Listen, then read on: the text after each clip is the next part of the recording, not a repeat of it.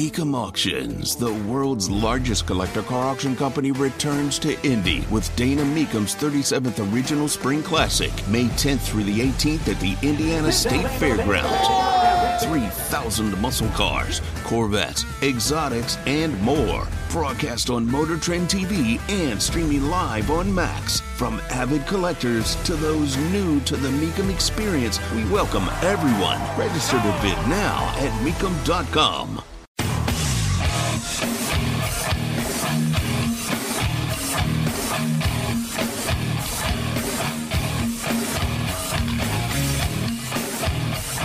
What in the hell do you think you're doing? Hey, John Boy. I'm telling you straight, it's my way or the highway. So anybody wants to walk, do it now. Hey, everybody, we're all gonna get laid. And again, it's picked up. It's Darius Leonard, a pick six for the Maniac. Touchdown, I-N-D-Y. Yes, sir. Oh, the chicken! Double time! John, I have never been better to be on the air with you here in Indianapolis, a place where so many of my dreams have come true. The Ride with JMV on 93.5 and 107.5. The Fan. Hey, welcome in. So the official schedule, the way it aligns for 2023 is coming up tomorrow. But much like today, go ahead and expect some leaks. You got some leakage earlier today, and I I was kind of leading you down the path of the expectation was that they would go overseas to play a game, and uh, that game will be in Frankfurt, Germany, on November the twelfth, and that will be the Colts and the Patriots. Now I'm sure you know this by now, but that is a Patriots home game, so you lose no Colts home games. But I'm sorry, it is so weird. It is so odd. It is so straight out of the ordinary. The Colts and the Patriots playing overseas. And I guess to a degree, unless you're a Jacksonville Jaguar fan who have back to back weekends in London, that's two home games. That is two home games for a team that is supposed to be one of the better teams in the AFC. Two games in London, back to back. That said, were you kind of grabbed by this as much as I was? And maybe it's because we live, you know, in that world where this matchup really did matter. But the Colts and the Patriots, who among us ever would have thought that that was going to be overseas, an overseas game? I mean, you think of the Colts and the Jaguars, well, maybe the Buccaneers and somebody, maybe the Saints and somebody, maybe the Falcons and somebody. But yeah, the Colts and the Patriots in Frankfurt, Germany. Here's kind of the interesting twist to it. And I talked to my friend Kyle Kinnett of BullseyeEventGroup.com. Of course, they're going to be putting something together. And that's where I went to London. And I talk about that all the time. I, I don't I didn't want to go. They actually, I was talking to David Wood in the hallway. Um, David Wood, my boss, and they had to make me go. Like I remember Greg Rakestraw and David Wood and others said, "No, no, you got to go. You need to go." No, I don't want to go to London. I got to put pants on and everything else. I don't want to do that. But I ended up going, and it was an absolute blast from start to finish. It felt like it took longer to get to London from Gatwick Airport on this bus because of the London traffic. It felt like it took longer than it did for us to fly over there. Because obviously, Kinnett and Bullseye put together an incredible package where it was a nonstop flight. We took off from here and landed in Gatwick. And I told you this before. When I came back on Sunday, check that. When I came back on Monday, we left for Gatwick during the Sunday night game. I think it was the Steelers and somebody back in 2016. So we left from from the hotel to go to Gatwick at that time. I got back here at about 2:45 in the afternoon. I got back on the air. Greg was on here, Greg Rakestraw until 3:30, and then I took over around 3:30. So I was in London and did the Colts pregame show at Wembley on that Sunday and got back here in time on Monday to do this show. It was incredible. And I have never been, I was telling David this in the hallway, never been so glad that people forced me to do something in my life. I go, I'm glad because I just don't have good sense. But man, was it fun. I mean, everything. That show from Admiralty and Trafalgar Square. Remember we were doing that? We're, yeah, the, uh, the midday show, me, and then I had the uh, the Colts happy hour show, and then they unplugged it. They basically just turned the power off. When the pub closes in London, they just turn the power off and it's over. So they pulled the plug on me halfway through that, but it was still awesome. Admiralty, Trafalgar Square, that was great. Absolutely great. But Frankfurt, Germany. Now I mentioned this that stadium is relatively small. So, from what I have heard, and we'll see where this number goes, I've heard that the uh, ticket allotment for both the Patriots and the Colts fans, as of right now, is under a thousand, from what I'd heard. So I don't know where that goes, but I mean that's that's almost if you get you know somewhere in between you know, 600 and whatever number, a thousand, yeah, that's not going to be a lot for people to get and get going. So we'll see how that that transpires. But you kind of anticipated that on this particular year's schedule, the Colts would end up uh, overseas and in Europe, and they are, and they are in Frankfurt, Germany. Now, of course, there is a week prior a Dolphins and a Chiefs game also taking place in Frankfurt, Germany. I have not been to Germany. I would not know um, I, am assuming does the autobahn just go all the way around Germany too, right? Does it go through Frankfurt? I'm assuming that it does. Not that you're going to get out there in your Porsche and try to drive as fast as you can, but I was trying to think of some of the things for fun if you plan on going or do want to go, uh, what there is to do. One of the things we tried to do from London, it didn't work out. One of the things we tried to do, I was thinking about my friend Max Landis at the time.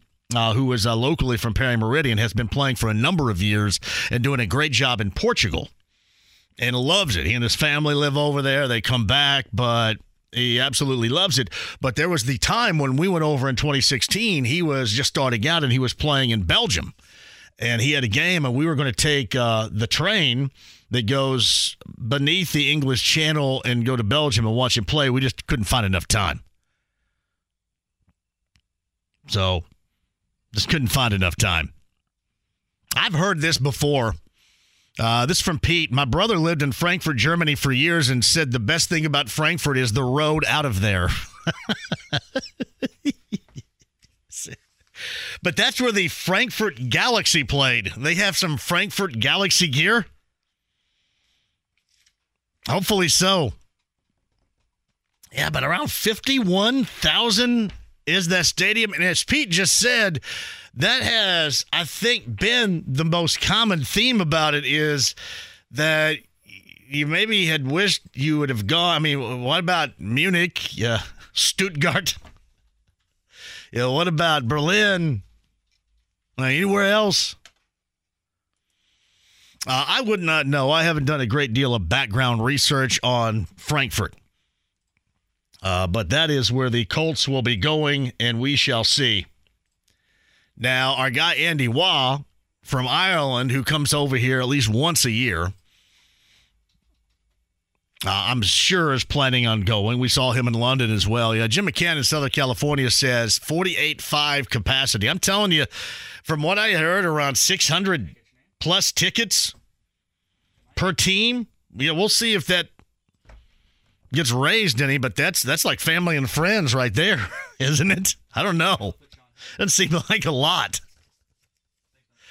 But obviously, Kansas City and Miami, especially Kansas City with that fan base, as good as they have been, certainly,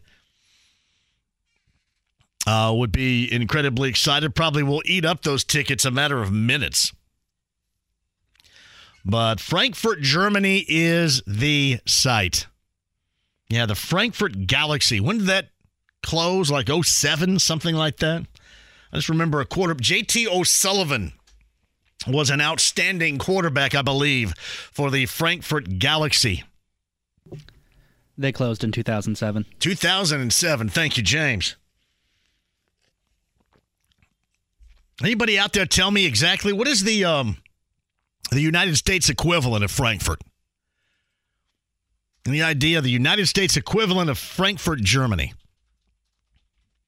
Uh, it seems I did look up the weather. It seems like the weather in early November is going to be pretty much about the same as the early November weather may be around here. Pretty close. Maybe more around here as to late November. Sometimes you get lucky in that second week of November weather wise, sometimes you don't. But you know what I mean. Yeah. Fr-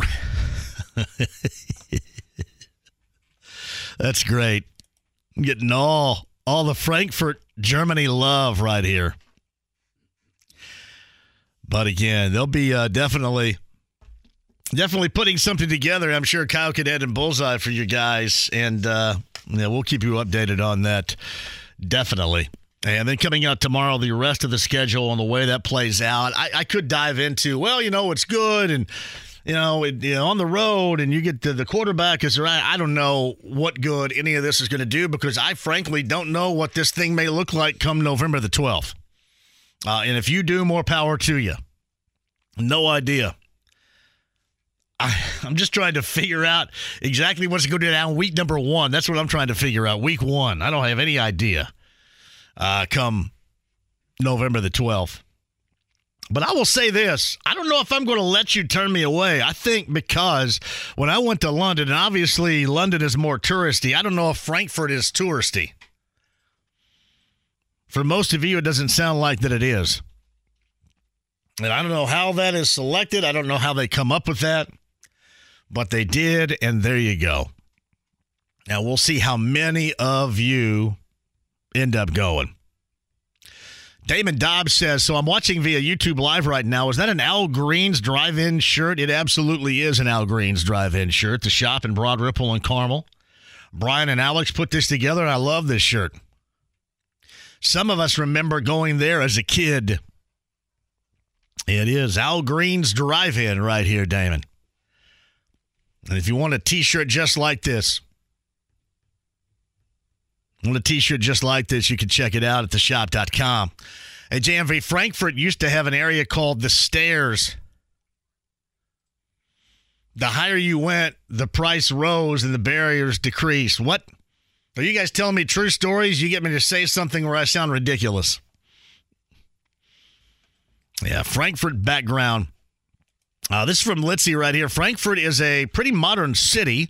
It's home to businesses, skyscrapers, and Europe's third largest airport, all of which are state of the art. This may be why Frankfurt has a certain fondness for a wide array of museums.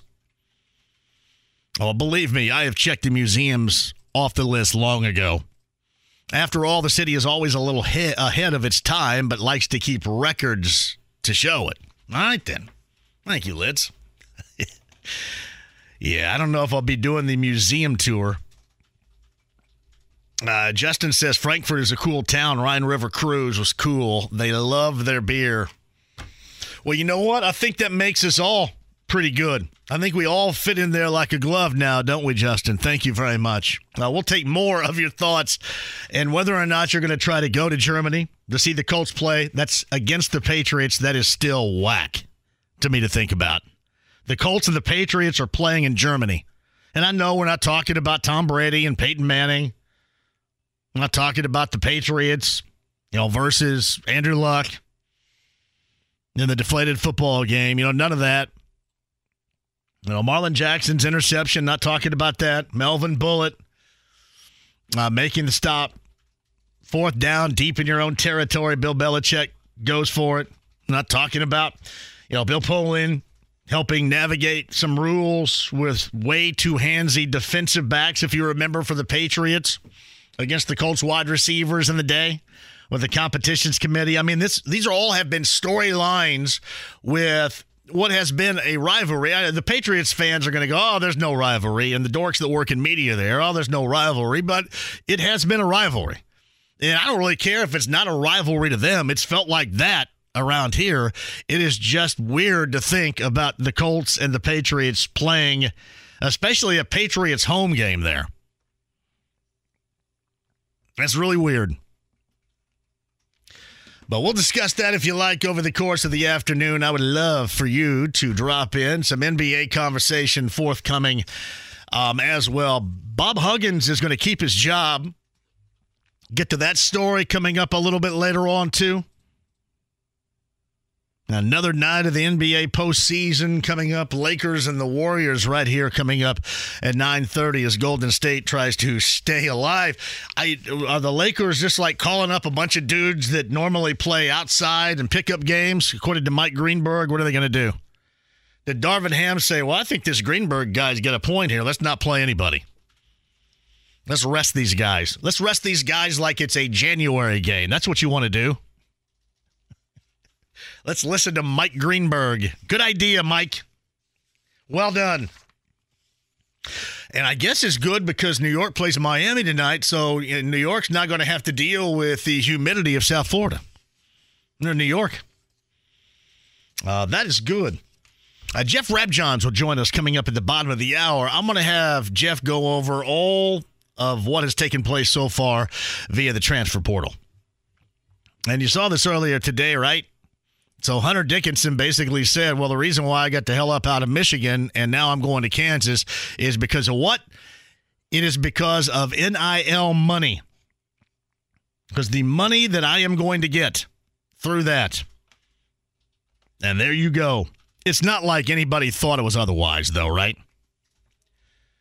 You pretty much knew that was going to be the case. Uh, we'll talk to Jeff about that. We'll talk to Jeff about IU, what they have done so far, other Big Ten schools, what they have done, what they have lost, and the way that the transfer portal has done the landscape of college basketball over the past month and a half or so. Jeff Rabjohns of Peegs.com is going to join us coming up at the bottom of the hour. Kevin Bowen's going to join us in the four o'clock hour. I did want to give a shout out to our good friend Jake Query of the morning show, Kevin and Query. Uh, he uh, graduated today. He got his uh, diploma from IU Kokomo, I believe. I didn't even walk when I graduated. I'll be honest with you, I'm not quite sure that I did graduate. I wasn't going to test that theory, so I just I think I ended up doing something in Bloomington when graduation happened for Indiana State. I thought, man, you know what they're doing? I don't want to give them an opportunity to change their mind. If I walk up there uh, in my robe or gown or whatever, maybe going pantsless. Yeah, I don't want to give them any chance to change the mind. So I pretty much got the hell up and got out of there. I love going back, but just there are some things you think, all right, you know, when, when you get the answer, it's like sales. How many of you do sales out there? When you get the answer you're looking for, and I know this sounds so much like the Wolf of Wall Street or sounds a lot like um, Wall Street but when you get the answer you're looking for, then get up and get out. what was that? When you get the answer you're looking for, hang up. Um, what was the one with uh, Affleck in 99, 98, 99? I think it's 99. What film was that? I have no idea. Oh, man. See, I hate it when I bring stuff up. And you know that I know this, and then I can't. All I can think about in my head is rounders right now. Why is that? That's just bad by me. Sorry about that. Uh, not grinders. That's a porn. Um, grinders. what is it? What am I thinking of here? I'm looking up his filmography right when now. you get that, when you What, when, what year did you say it was? I think it's 98 or 99 right there. All right, in 98, he was in Shakespeare in Love, Phantoms, and Armageddon. No, no, no, 99, he was in Dogma, Forces of Nature, and 200 Cigarettes. no, none of those. Huh.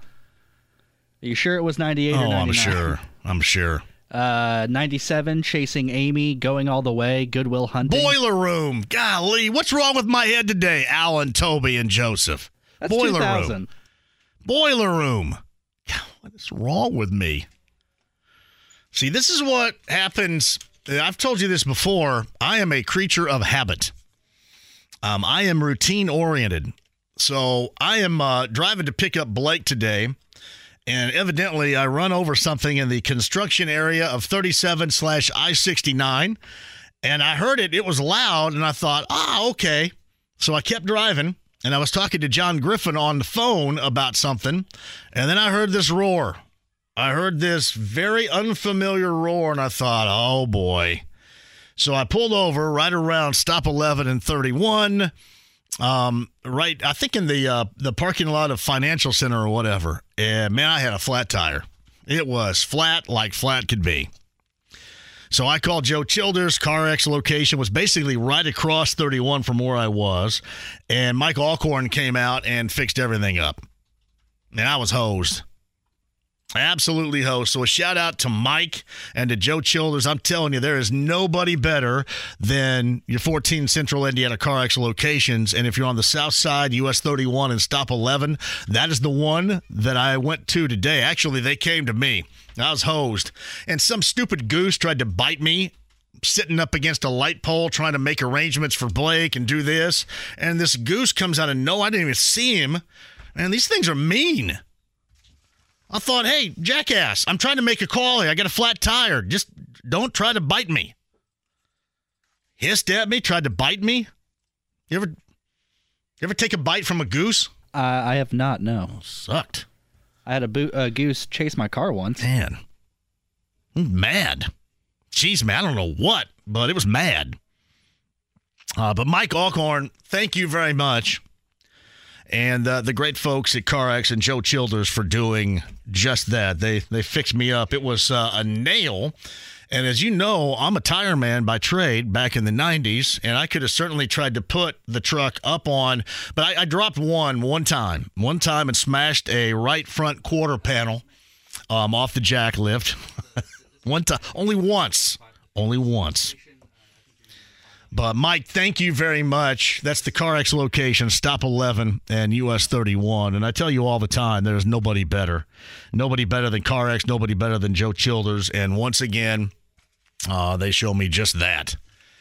Because I'm sitting in the parking lot going, man, this thing, and you can like hear the air just hissing out of it. You know, I was hosed, just absolutely hosed. So thank you, Mike, and the 14 Central Indiana CarX locations, and Joe Childers as well. Yeah, get the answer you're looking for and hang up, boiler room. What is my problem? See, that's what happens. I mentioned I, I get out of my routine and I kind of lose it a little bit. It's weird. Like I'm somebody, I've got to, if, if I start and it's messed up, it takes me a little bit to reel it back in. I don't know why that is. Weak, I guess. But if I start and things are messed up and things, if I start and things aren't comfortable for me, that's why I get to a lot of places and soak places in. Right? Anybody else kind of work that way? But if I get off to a bad start, I would be a horrible cornerback. Well, A, because I'm incredibly slow and out of shape, but B, because if I got beat, if I got burnt, I would sit there and think about how I just got beat and got burnt for like five minutes afterwards. Drive me nuts.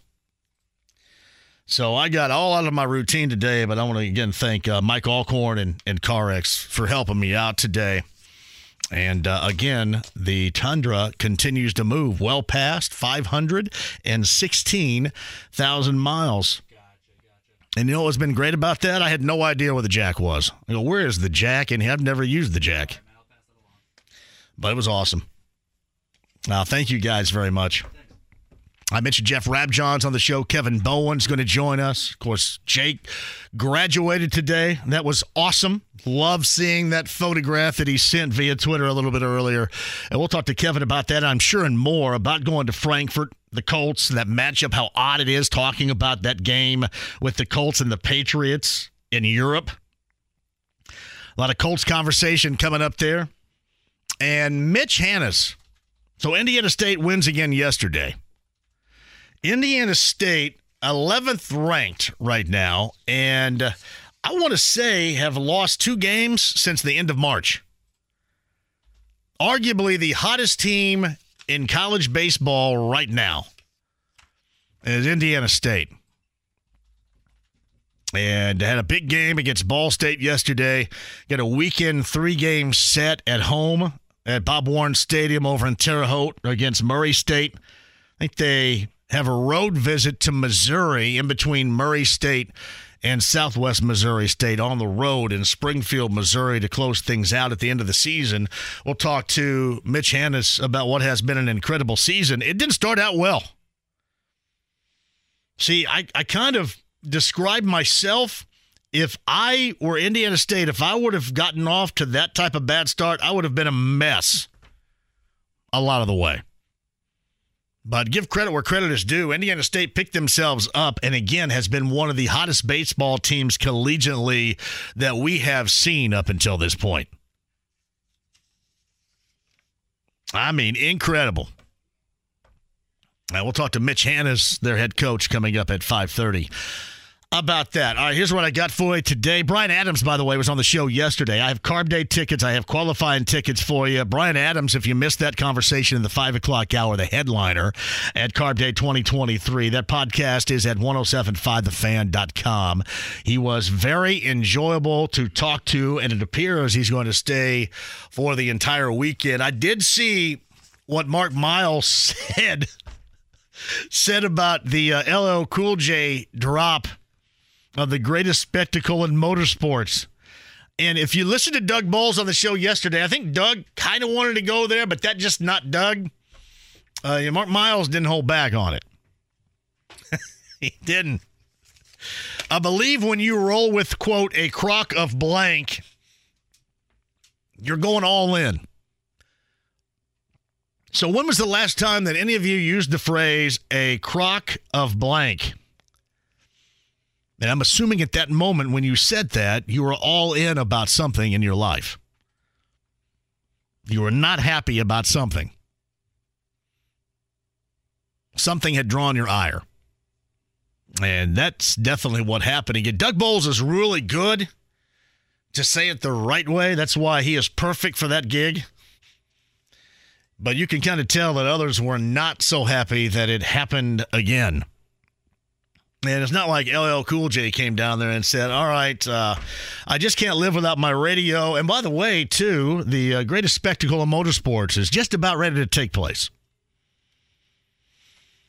So we'll get to that coming up a little bit later on too. So I've got Carb Day tickets. I also have qualifying tickets, and we have LL Cool J tickets to give away for his show coming up in August at Gainbridge Fieldhouse as well. 239-1070 is the number. The email address, jmv 1075thefan.com.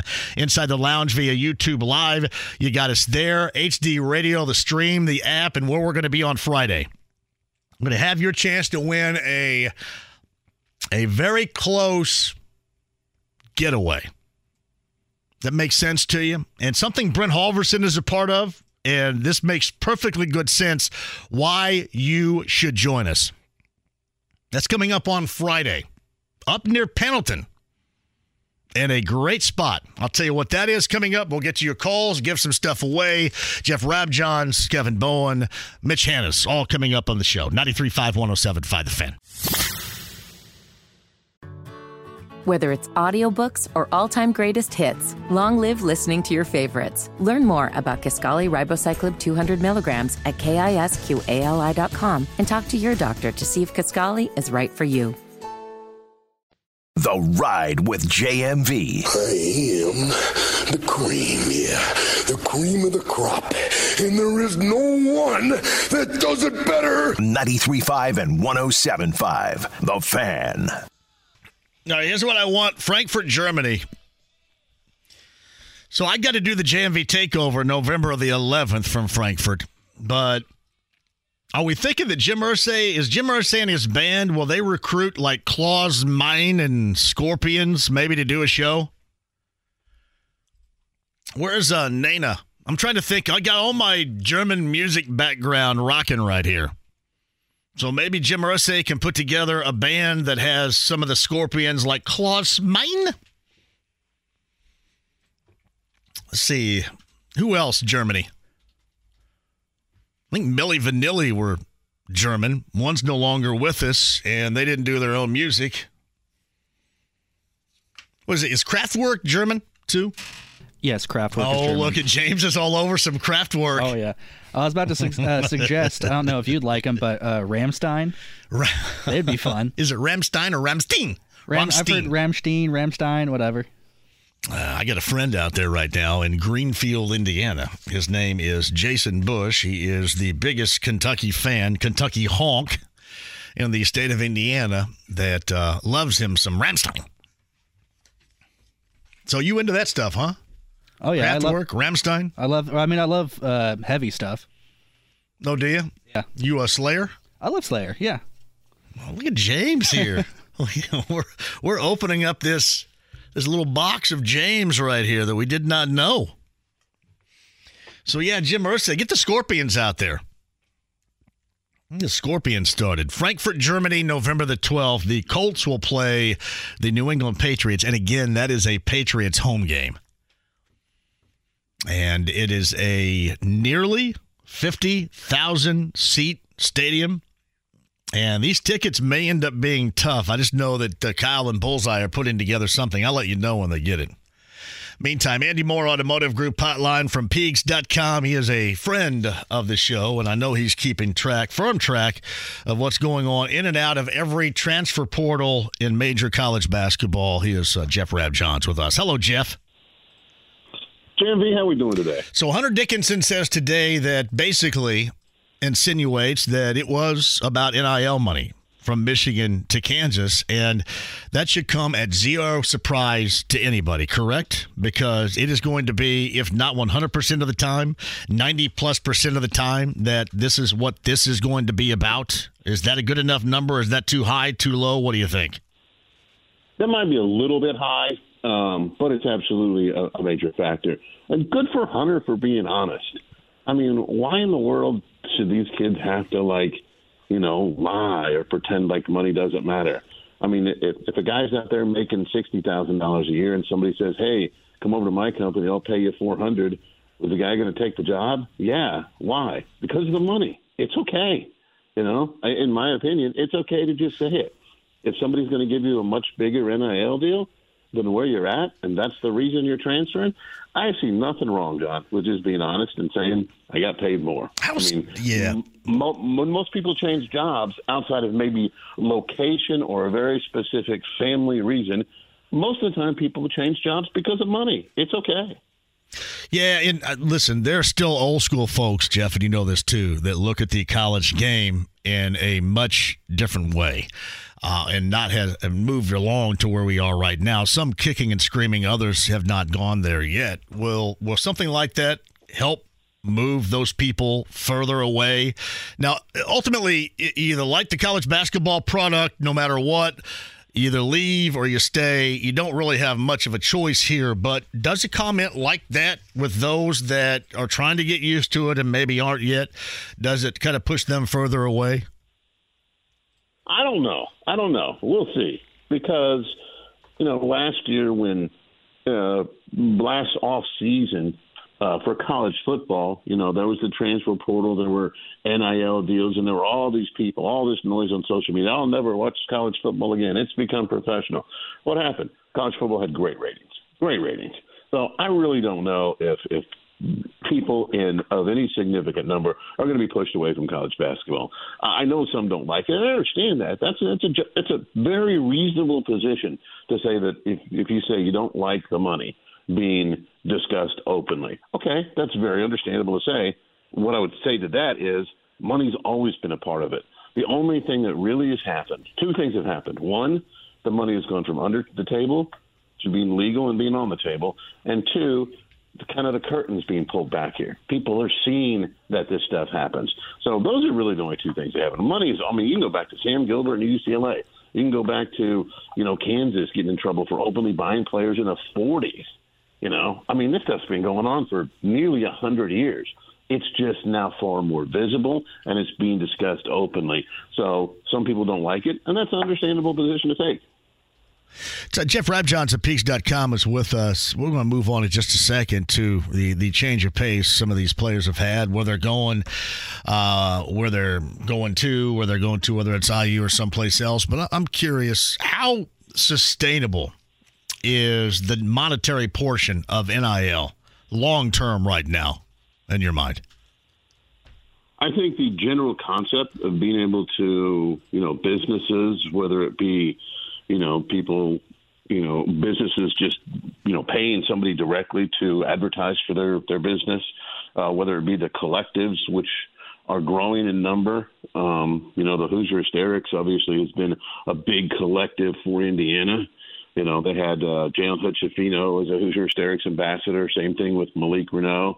And, you know, IU also has Hoosiers for Good, which just announced, I think it was 24, 20 some uh, athletes who they signed to do charity work. You have, you know, Hoosiers Connect. So I think the general idea of their boosters, um, businesses, fans assembling, uh, like with the collectives, I think that's sustainable. I don't know if the top end numbers that you hear are sustainable. Um, you know, when uh, you know Ryan Day comes out and says it's going to cost us thirteen million dollars at Ohio State annually for a football roster. Even though that's a big fan base, are they going to be able to come up with 13 million every year? You can do it once when it's brand new. It's kind of like buying, buying a new car. Okay, well, it's going to cost 45,000 for the car that I want. Okay, great. We're not. Most people don't buy a new car every year. So I don't know if the top end dollars are, are sustainable. We'll see on that. But the idea that players are getting paid, yeah, I think that's here to stay. I really do. Now the model may change. You know, you still got some court cases out there. You know, and some people say, well, why did the NCAA allow this? Well, they lost court cases.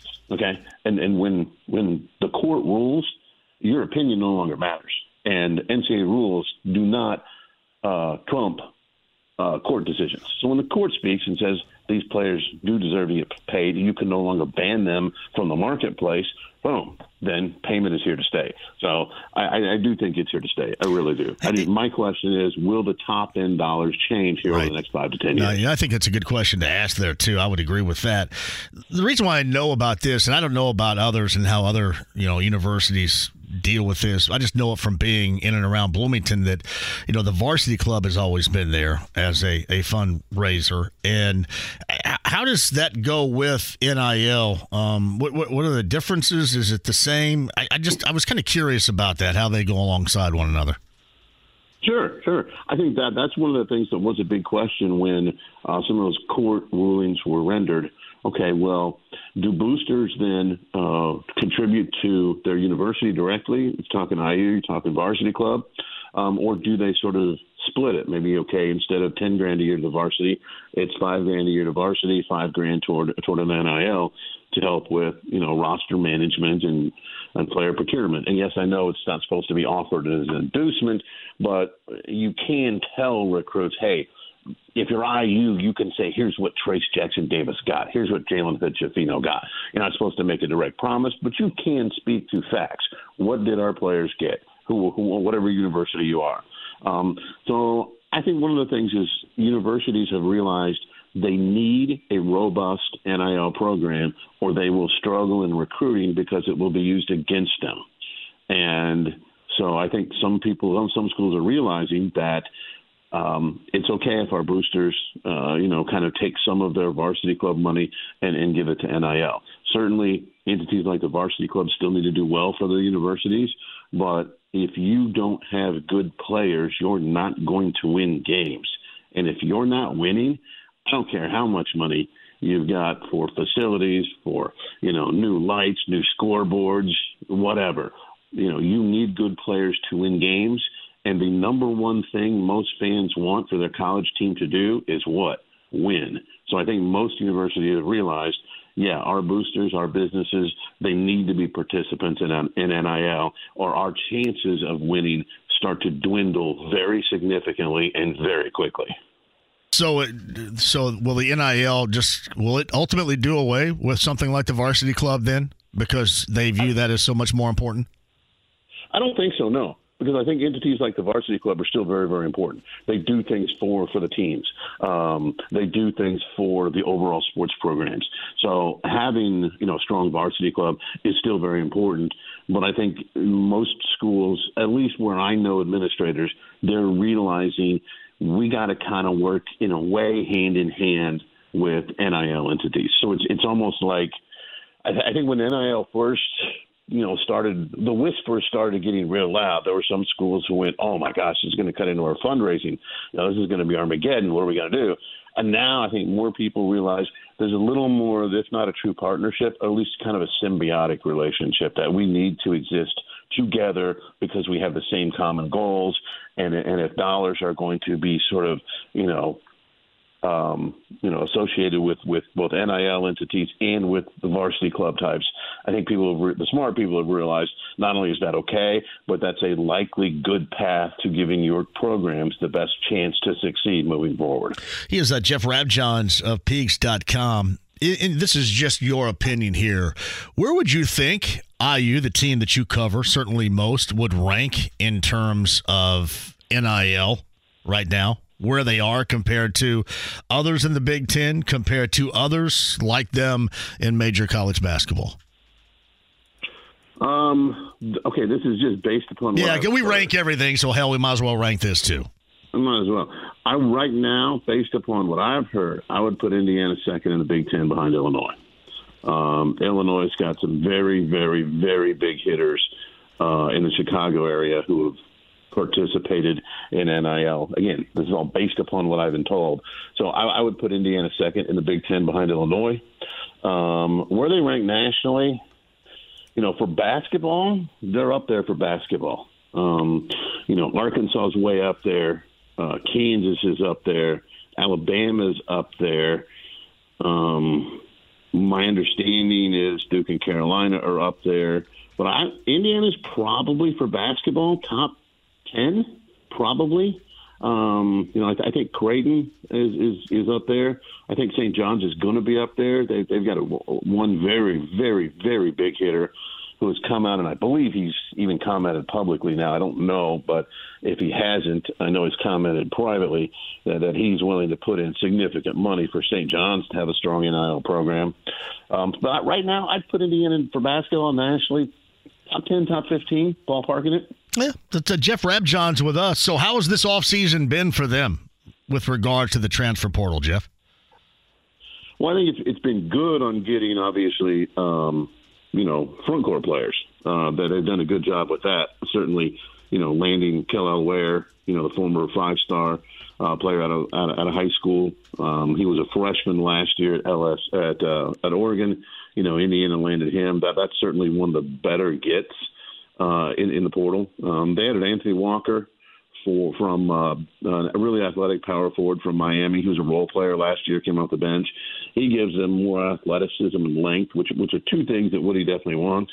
You know, and IU added uh, Peyton Sparks from uh, uh, Ball State. You know, so he was a double figure scorer last year for Michael Lewis uh, at Ball State. So he, he'll he most likely projects to be, you know, a center off the bench, depth, you know, helping fill in maybe behind Kel'el Ware, maybe playing some power forward minutes, maybe, um, you know, uh, subbing in for Malik Reneau, but we'll see. Um, where Indiana has struggled a little bit is, is getting a big time shooter. You know, they, they went after Nick Timberlake, who went to Kansas. Uh, they went after Chris Ledlum from Harvard, who went to Tennessee.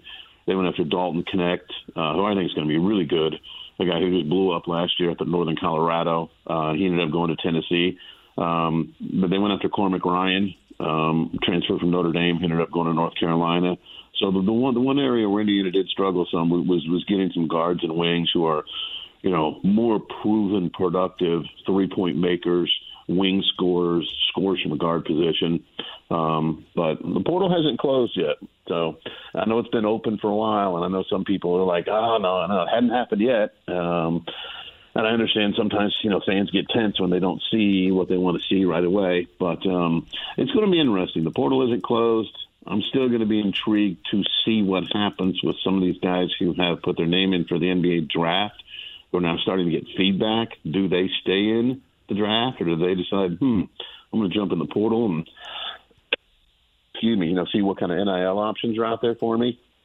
Um, but uh, yeah, so that's where it stands right now for for Indiana. They've done a really good job on the front line uh, with transfers. Have kind of struggled with guards and wings. Uh, so we'll, we'll see how they close out the, the portal class. They're, they're, they're the Indiana transfer portal class right now sits uh, 11th in the country. So, so I'm sorry, it's take that back, 20th. Uh, it's 20th overall um, with their three commits. So we'll see, we'll see. And obviously, you know, if IU were to land, you know, five star Mackenzie Mgbako. Yeah. Um, he's not a transfer portal guy.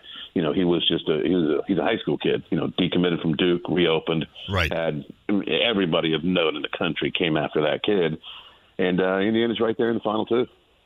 Well, we'll see what happens. Jeff Rabjohns at Peegs.com, man. I, I, I really appreciate you kind of straightening a lot of that out for us, too. I will probably call upon you because this is way, way above me. So I appreciate you dropping that in on Sure. us, too, man. Very Sure, much so. No problem. All right, Jeff, you have a fantastic weekend. We'll do it again soon.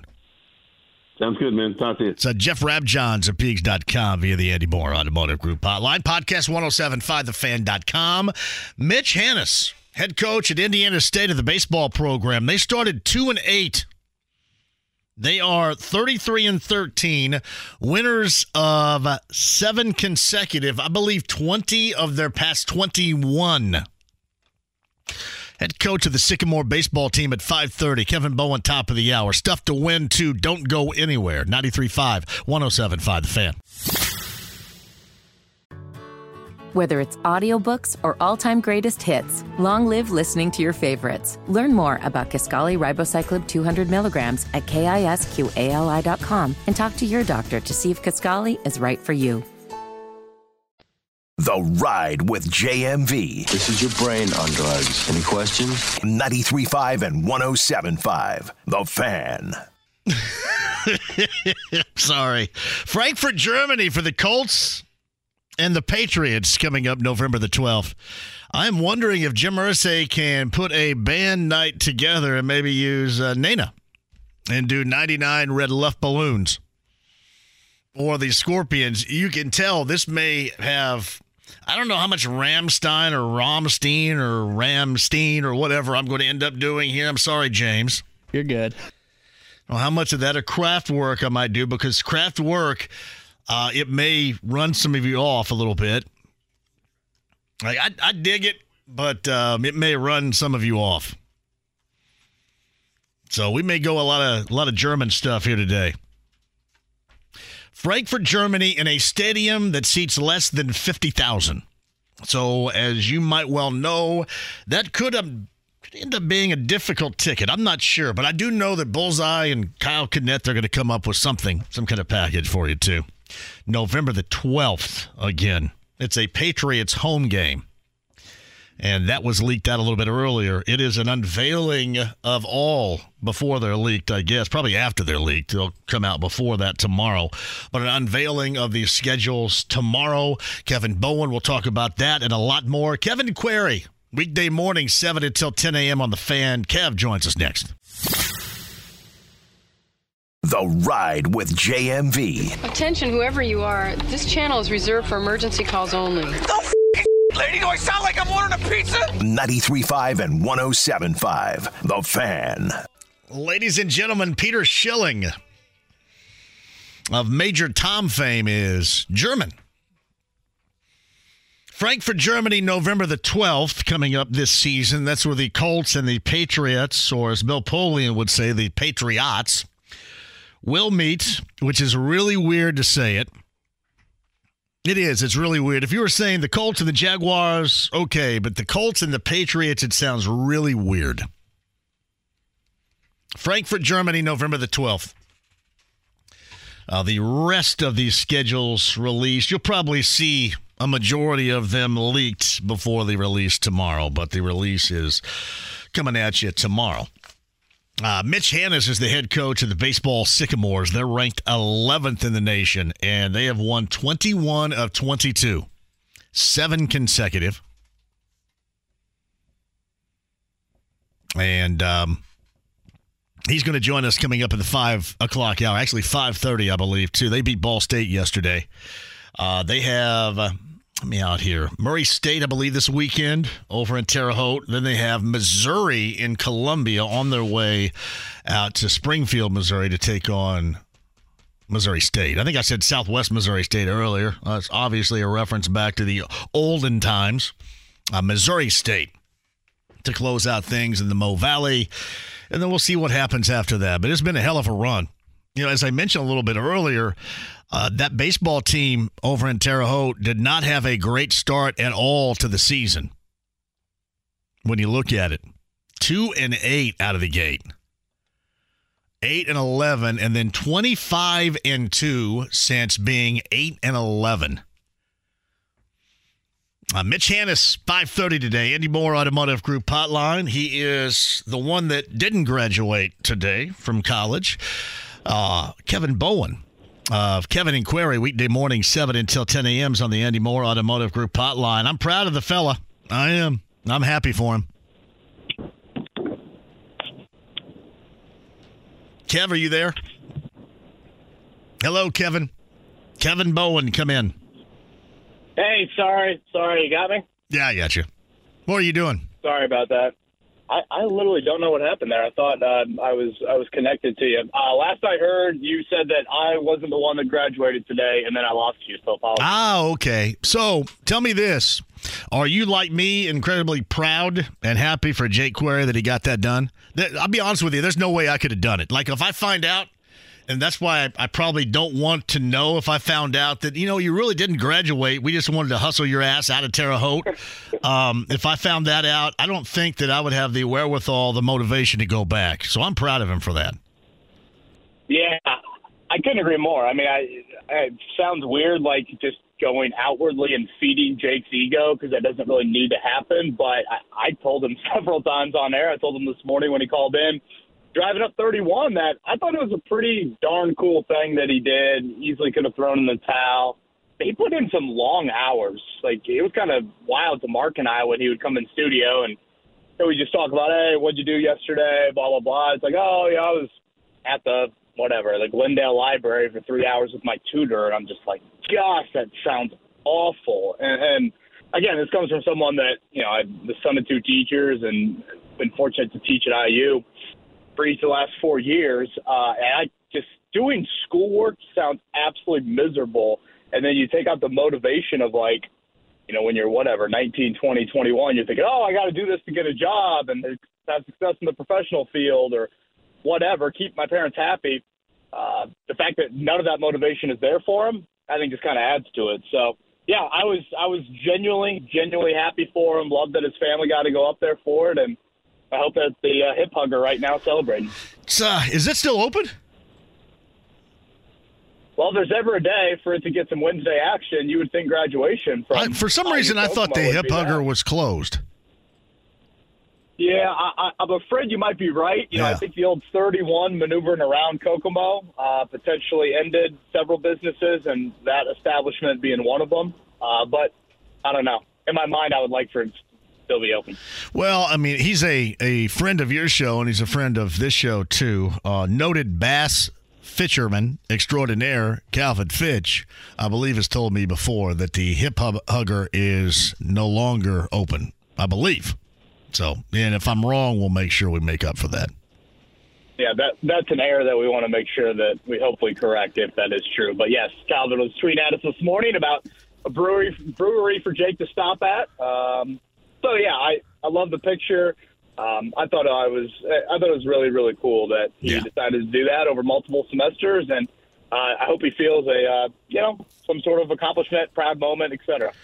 Yeah, see, that's what I thought. In '93, I think they just came together, uh, the powers that be at Indiana State, and said, "All right, we need to get this dude back to Greene County Stat. Just give him this piece of paper and tell him to get out of here."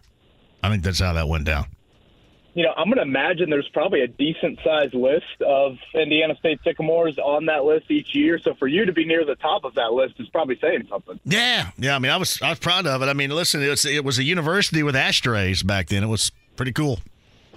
So and now they're about ready to host a regional, right, for baseball? Yeah, yeah. We'll get into that with uh, Mitch Hannahs coming up at 5:30. By the way, Kev, Derek says he can confirm the hip hugger is open for business.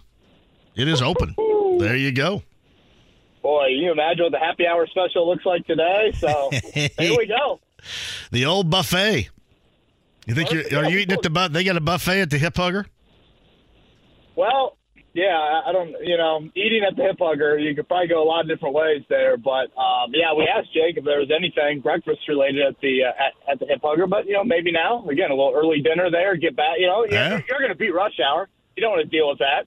Uh, I know Kokomo's got you know 31 that's a little bit less traffic centric nowadays, but stop there and then make sure you're back in time for for the show tomorrow. Yeah, sounds good. You've never been to the uh, strip club buffet at noon, the lunch buffet? Boy, yeah, I, I cannot say I have. I mean, how many years you spend in Bloomington? You never once went to the, the lunch buffet at Night Moves? But uh, someone did tell me Night Moves was closed. Is that true? I would imagine probably something's closed. I I mean, yeah, I'm a little off my game today with remembering stuff because I had a flat tire and that screwed up my entire day. I don't know about you. I'm very routine oriented, and if one thing happens, I'd be a bad defensive back, a bad corner. If one thing happens, then I think about it for like the rest of the day. So that's problematic. So I've, I've been out of sorts. So I, I would assume that it's closed. Something there is a strip club that is closed. I can tell you that one has closed somewhere. I do have to tell you this flat tire story. We went to Cincinnati about a month ago on a rosy spring break, and we're driving back, pouring down rain, and we are just south of the Batesville exit, probably about a mile. And uh, all of a sudden, big pop. I think it's something weather related. Sure enough, tires fried in about 15 seconds. So I pull over. You know, it's that initial kind of shock of like, gosh, this just sucks. So, um, all of a sudden, Maddie looks up at the exit sign and sees, I, I forget what the other city associated with Milan on the exit is at that part of 74. And she goes, Oh man, we're in Milan. and I'm like, Oh my gosh. I mean, lived in this state for 90% Yes. of her life, and she's going Milan. It, it, it provided a bit of brevity in a moment where, you know, you just want to cuss like none other, but yeah, that's where our flat occurred, uh, just south of the Milan exit. Well, it's funny, and and this goes back to when I did Weekend Sunrise at 13, and she was really good at what she did. Perella Lewis, um, and, and really, I think Sean Ash got hit over the head with this one time too. When you have to go to Southern Indiana for thunderstorm updates and things, that can trip you up. And Milan turned into Milan from Perella Lewis once. And I'm almost certain, and he may say that this is untrue, but I do believe that once upon a time, Sean Ash of Channel 13, when describing a thunderstorm over Oolitic, Indiana, called it Ooh-Lytic. I'm almost certain. that might be worse than the day that didn't you have like a pants issue on Channel 13? Yeah, my pants are unzipped. Yeah, my pants. Yeah. Yeah. I saw I saw Chris Kirschner at the Ron Colley event, and I said, "Is there any tape of me?" I did two things. One, I went out there with my pants unzipped, and they had that big H mod. I'm standing in front of it, and my pants are unzipped the entire time. And the other, I, I don't know why. I, I know I was kind of hung over a little bit, and I hyperventilated, like on the air. Like I was doing highlights. They went to highlights, and I kind of hyperventilated a little bit. I don't know if you can do that a little bit, but I, I did. And I kind of wondered if it was still on tape somewhere over there. I'd like to watch it. Boy, I So I could laugh. Love, I would love to see video of that. I almost feel like you know, to do that weather job here locally, you've got to like do a test all 90 county, all 90 some counties, every you know city in the state of Indiana. Because boy, you uh, any sort of warning that pops up in a random county, I would be struggling. Well, and I think Perella struggled with, you know, we know what uh, Jasper and that surrounding area is Dubois County, and she pronounced it Dubois, Dubois County. Uh, well, And it just it wasn't was- her fault. Just I mean, when you get that far south, you just got to remember where you are. You're in southern Indiana, so that's Yeah. that's how it's it's going to be. It's not going to be Milan. It's going to be Milan. So yeah, and some sort of Dubois. French experience. I don't know if Maddie thought Mulan. I don't know if she thought Disney. Uh, she was thinking on on that route, but it, it did provide a much needed laugh at that moment. Sean Ash with Ooh Ooh Lytic. that is so good. Ooh Ooh Lytic right there. Oh, that's so good. It's uh, Kevin Bowen Morning Show, Kevin and Query on the Andy Moore Automotive Group hotline. We kind of thought that it was coming, and it did. The Colts are going back to Europe. And it's interesting because I was talking to some folks this morning, and as you guys mentioned, this stadium in Frankfurt holds less than 50,000 for football. So these tickets sound like that they're going to be at a premium. Maybe with around the Patriots and the Colts getting an allotment of around 600. Have you heard that? Yeah, I remember back in 2016. uh, I believe the Colts got a thousand to use and a thousand to sell. and that was in Wembley. Which I mean, you were there, John. What's Wembley? Eighty-five thousand. Mm-hmm. Yeah, right. I, I mean, I mean, it's it's bigger than every NFL stadium, pretty much. Uh, so yeah, I mean, you're you're not cutting it in half, but a huge chunk less. And I think what you have to remember about Frankfurt versus London, this will be the second ever NFL game at Frankfurt. The first one will be the week prior. So if you are in that part of Germany or that part of Europe, which, you know, again, I've done more Germany geography today than I thought I would. Uh, I mean, that's four and a half hours from Munich. So even if, you know, you were whatever, even if you went to the Bucs Seahawks game last year, Mu- Munich, you know, th- there's a good chance there's a large part of Germany, Austria, you know, whatever, Middle Europe, however you want to call it, that has not seen an NFL game. Um, so I would think these would be in high demand, not necessarily because it's Colts Patriots. Although I will say this, I you know I I just kind of said it off the cuff earlier today. I'm like I, I would assume there's a good amount of Patriots fans in Europe.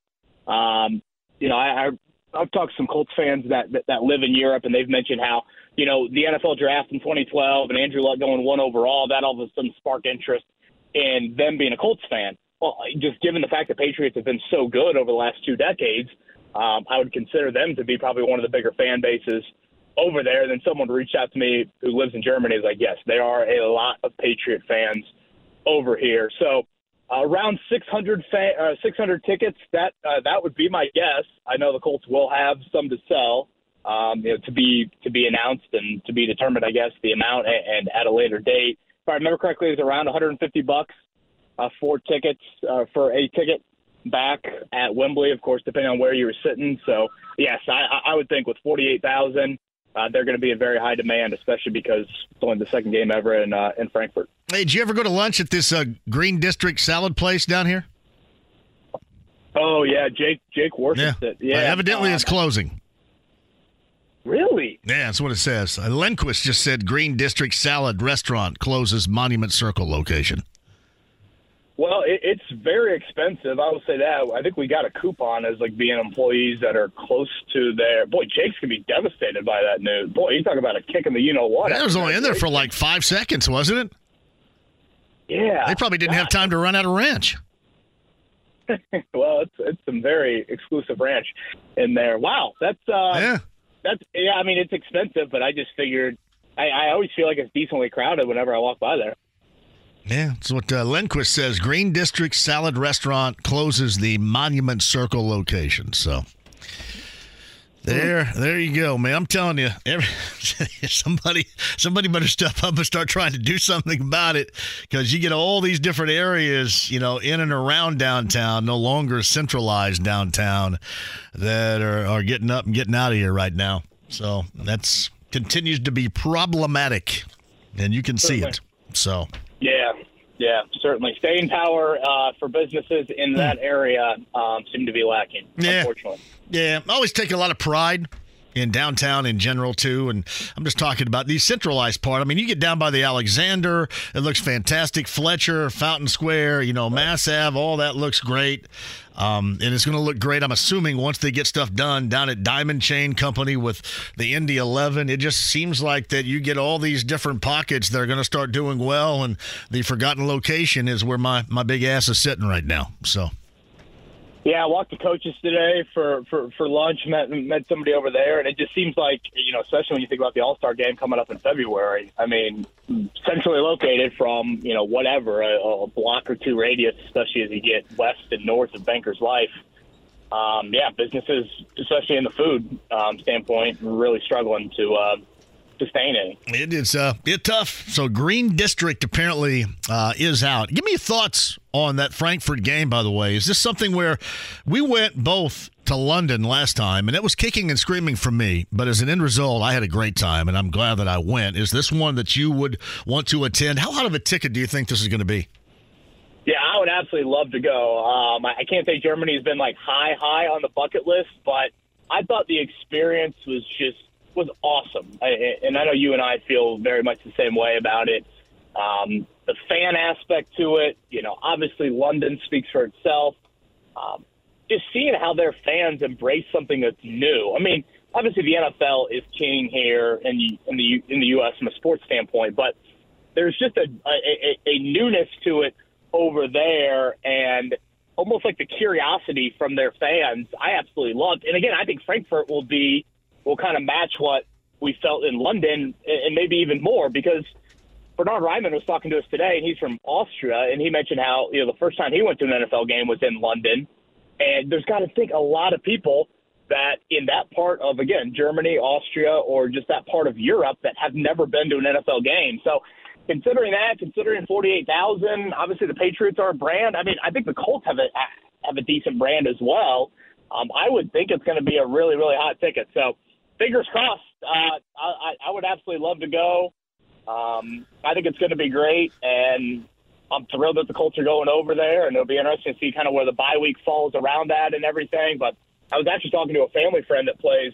Um, you actually probably, probably remember the name. You remember Reece Horn had a great career at University of Indianapolis. I do. Yeah, very well. Yeah. So bounced around, um, played over in Europe, played in the XFL. You know, has had several stints on you know training camps and mini camps across the NFL. He plays for Frankfurt. It's no longer the World League, but whatever that that league turned into, he plays over there. So I was texting him er- earlier today about it. He's like, these people are obsessed with American football. I mean, they just absolutely love it. It's not the biggest city in the world. I think it's around a million, maybe a little bit less. But um, I, I think just the absolute craze that they will have over there for this event and kind of a two week stretch of the Dolphins, Chiefs, and then Colts, Patriots.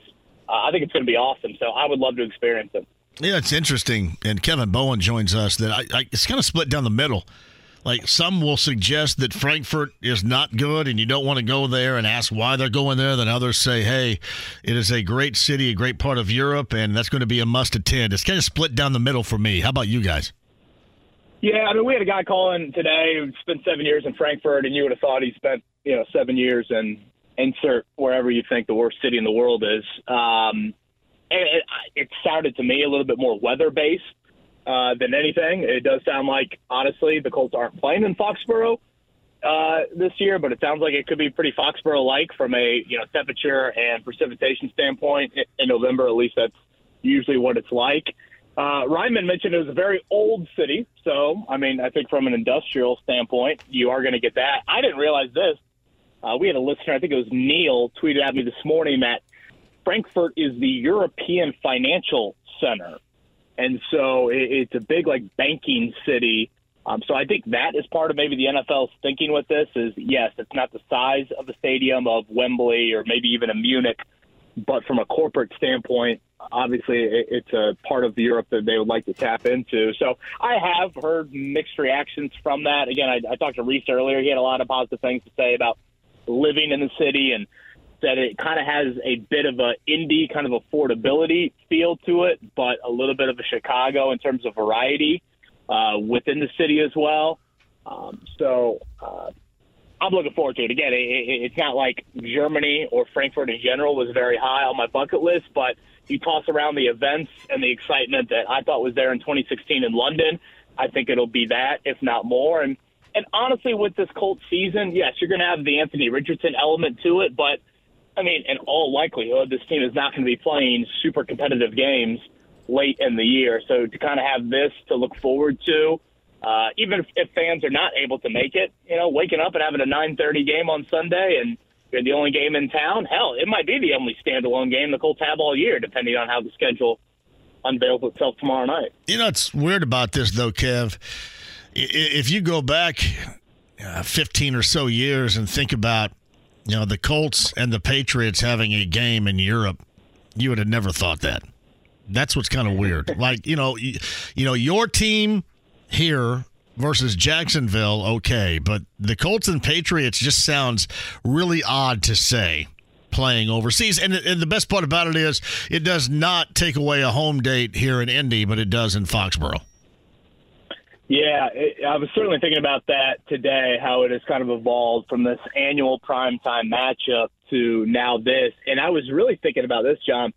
If you think about the two most recent Colts Patriots matchups, I mean, arguably the biggest high this organization has had in the last two years came on that Saturday night in mid December two years ago when the Colts beat the Patriots at home Jonathan Taylor breaking off that whatever it was, 60 yards, some touchdown run to put the game on ice. It's probably one of the loudest I've ever heard Lucas Oil, certainly not in playoff game. one of the loudest I've ever heard Lucas Oil. And at that point, you think, boom, you're making the playoffs with Carson Wentz. Uh, even though that was a game that Wentz, you were literally trying to kind of cover for him throughout that game. And then you think back to last year in Foxborough, where you know probably the highlight of the game, or at least the most interesting aspect of the game, looking back on it, was a Jim Irsay phone call to Jeff Saturday out of the owner's box, out of the visiting owner's box.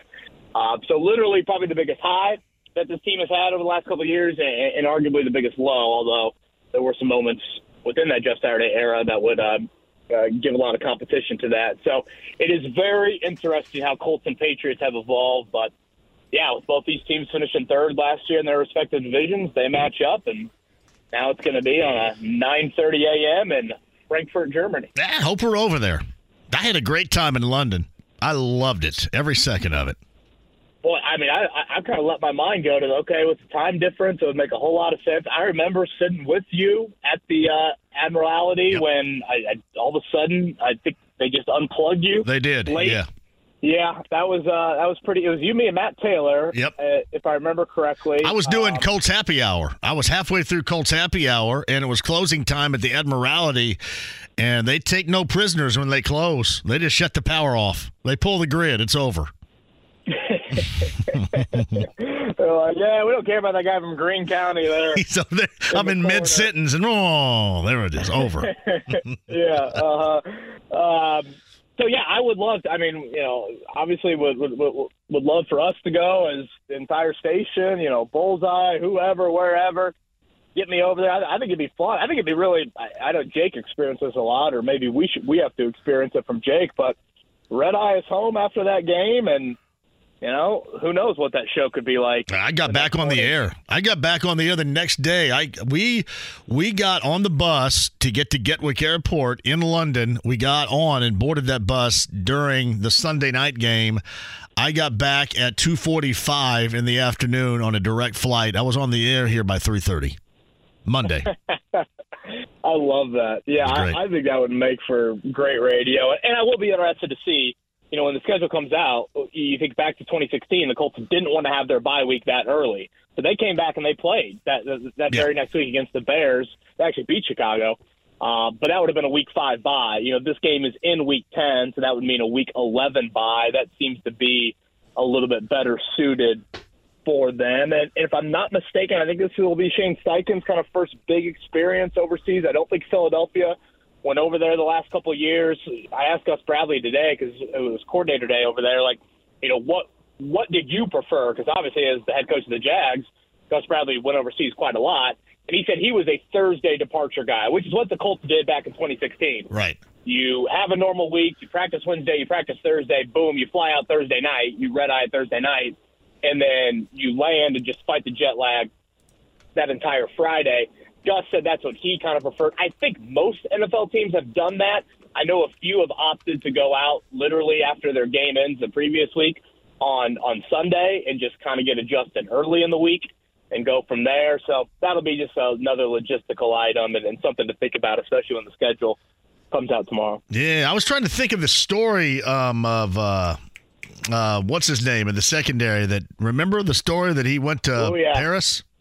Yeah, Antonio Cromartie. Yeah. I think he had a sh- I think he had a shopping bag for every kid um, when when he returned there. Yeah, that was a that was a rumor that he went and got in trouble and didn't. he- Did he play maybe a snap and that was about it in that game? Boy, I, I thought he played and played like he had been shopping um, for the previous 24 hours. I think I told you this before. We, we were flying back, and you have to go through, uh, you know, customs. Yeah. No matter, you know, if the Pacers are leaving Toronto, they have to go through customs. Um, so whatever the airport was, I'm trying to think. It starts with an H.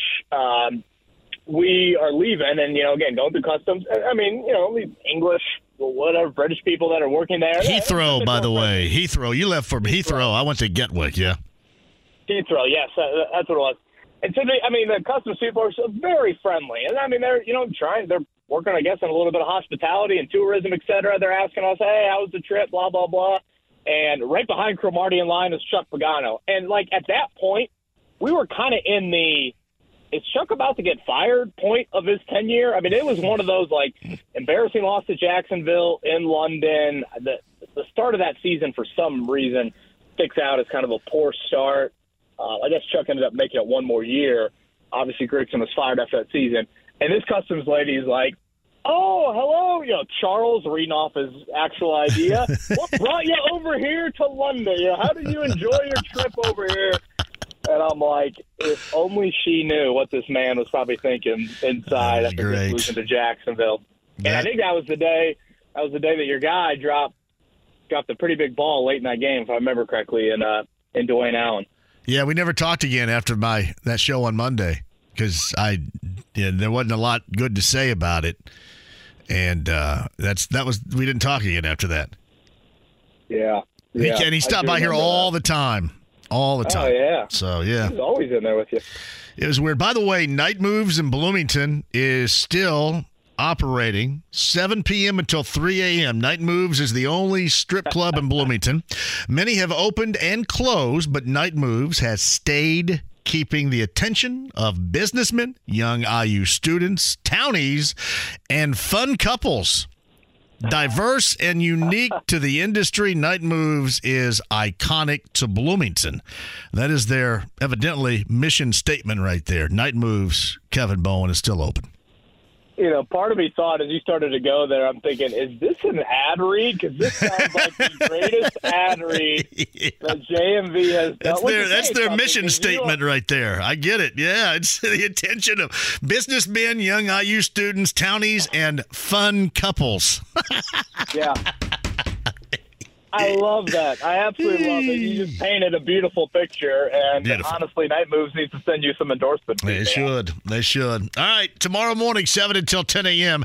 Jake is back as a college graduate with Kevin Bowen, and that's Kevin and Query, 7 until 10 a.m. Tomorrow morning here on The Fan is Kevin Bowen on the Andy Moore Automotive Group hotline. Thanks, Kev.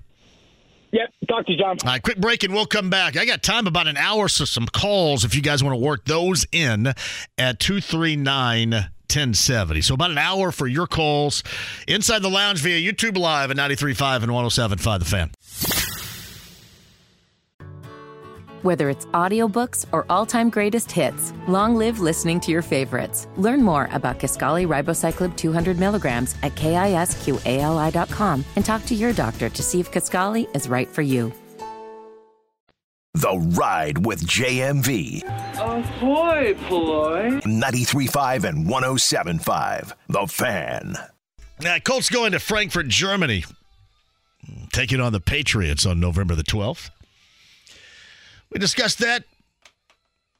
Kevin Bowen, podcast 1075thefan.com. Jeff Rabjohns, uh, regarding a lot of things with both NIL and the transfer portal a little bit earlier.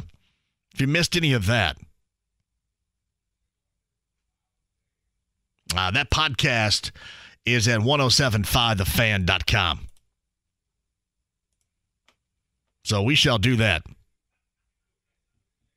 Uh, if you missed any of it whatsoever, enlightening, and you know, again, you can tell by Jeff that they they still, you know, as far as the guard position, the shooting position is concerned, uh, still not there yet.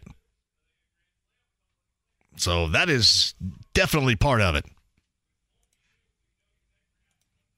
Hey, JMV, this is from Sean. Southern Indiana's men's basketball program just announced that they're going to travel to Duke next season, playing a game in Durham.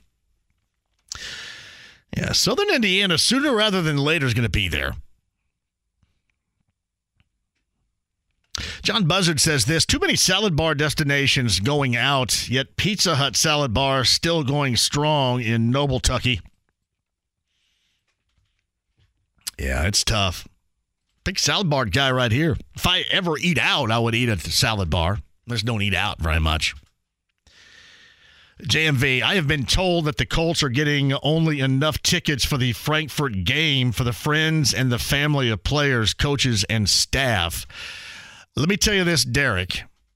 I don't know if that is altogether true, but I had heard that both the Patriots and the Colts are only getting 16, or check that, 600 tickets. Uh, that's what I've heard. And we'll see what happens with that. But it would seem that that would be a very tough ticket to get if that is the case. Nick Rice chimes in. Rammstein is pronounced the same as Stein Mugs. Rammstein. Thank you.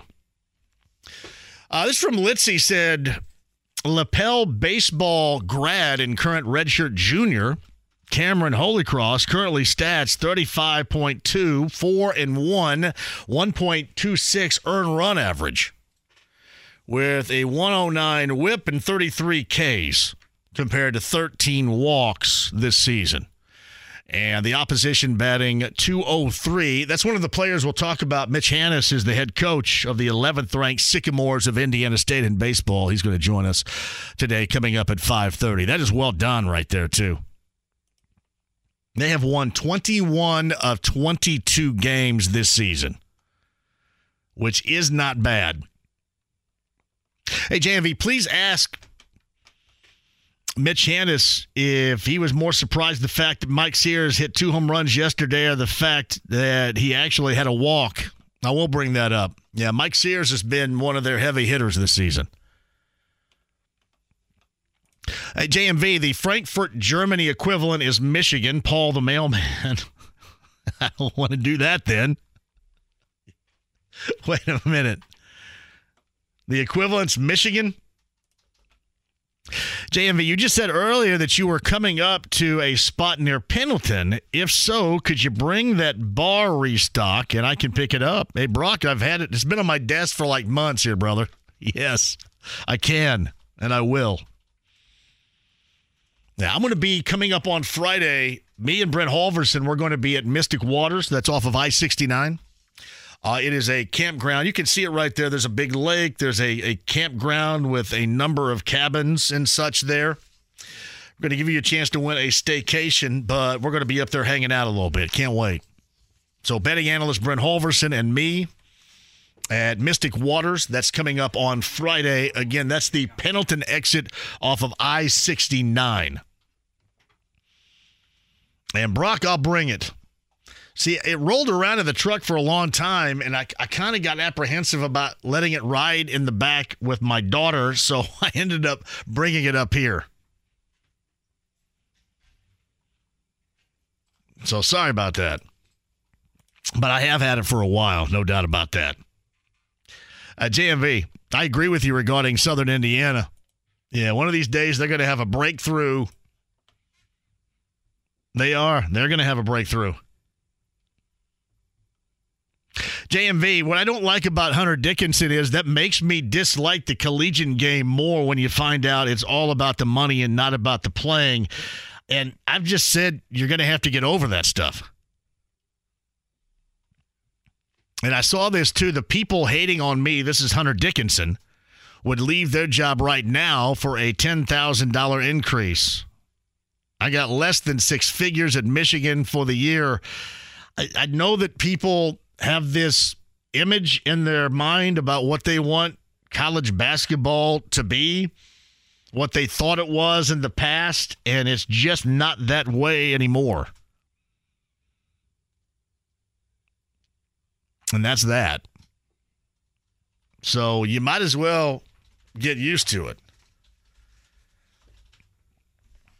So I completely understand why you would just come out and say it because that's the way that it is. And I've told you this before. Like, I'll give you a great example. Me, I love basketball, so I'll be watching.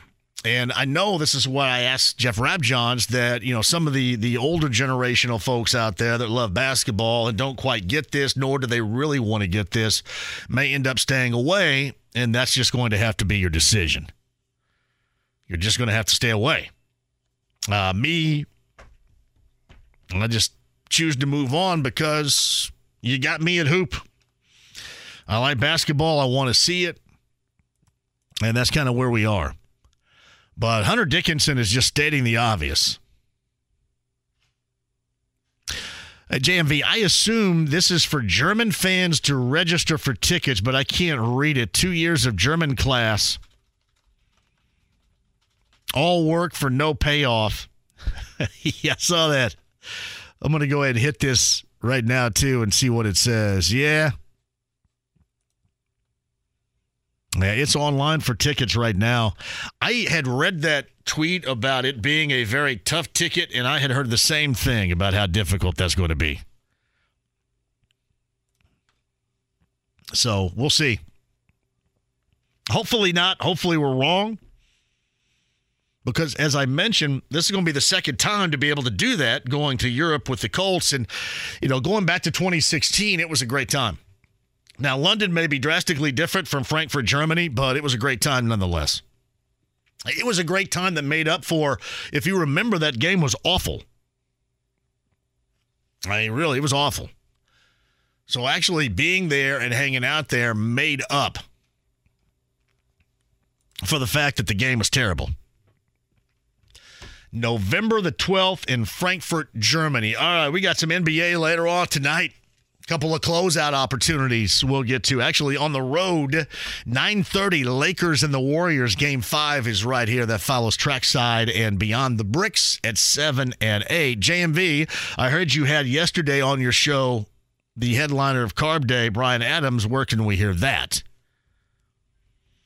Um, you can hear that at 1075thefan.com. And he's going to be the headliner, and he was on the show yesterday. Very good. So you can certainly check that out. All right, Jeff Rabjohns, Kevin Bowen so far. Mitch Hannahs the head coach of the baseball Sycamores, 11th ranked in the country collegiately in baseball. He's going to join us coming up at 5:30 today. A lot of time for me and you coming up next. It's 93.5 and 107.5 The Fan.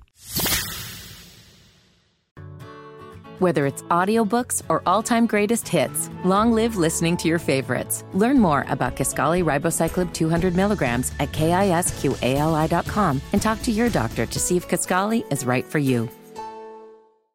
The Ride with JMV. Fat, drunk, and stupid is no way to go through life, son. 93.5 and 107.5. The Fan. All right, there's your cue for number nine if you want to Carb Day slash qualifying ticket package right there. Number nine at 239 1070 is going to be able to go. Check out Bryan Adams. Check out Soul Asylum. Carb Day main stage, 26th of May. Tickets available, ims.com today. JMV, did you see that about Bo Jackson? I did. Uh, this is according to TMZ. TMZ in a tweet says Bo Jackson says he's had hiccups since July. Doctors don't know why. Now, that sounds like a song, but it's not. So, again, Bo Jackson says he'd had the hiccups since July. And I can't remember the last time I've had the hiccups. Anybody out there get hiccups often? I'm talking years here. Like a burp, a belch, but not a hiccup. Like a burp or a belch, very common. A hiccup, not so much. I would have to think, though, if all that is true, that that would have to drive you nuts. Uh, you would think. Uh, Bo Jackson, hiccups since July. Colts are on the way to Frankfurt, Germany in November.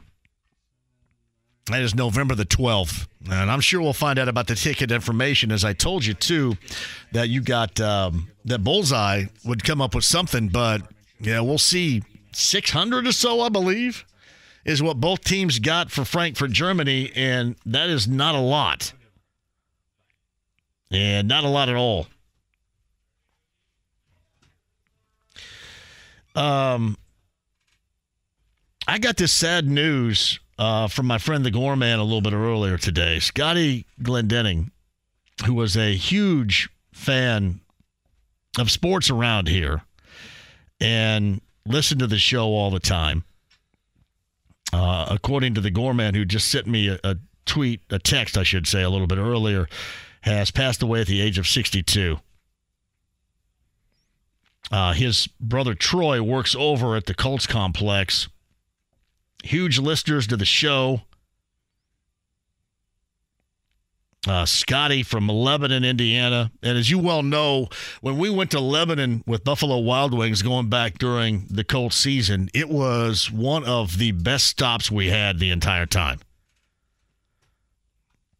Uh, Scotty Glendenning and Scotty's family, along with brother Troy, we are thinking about you and the family today.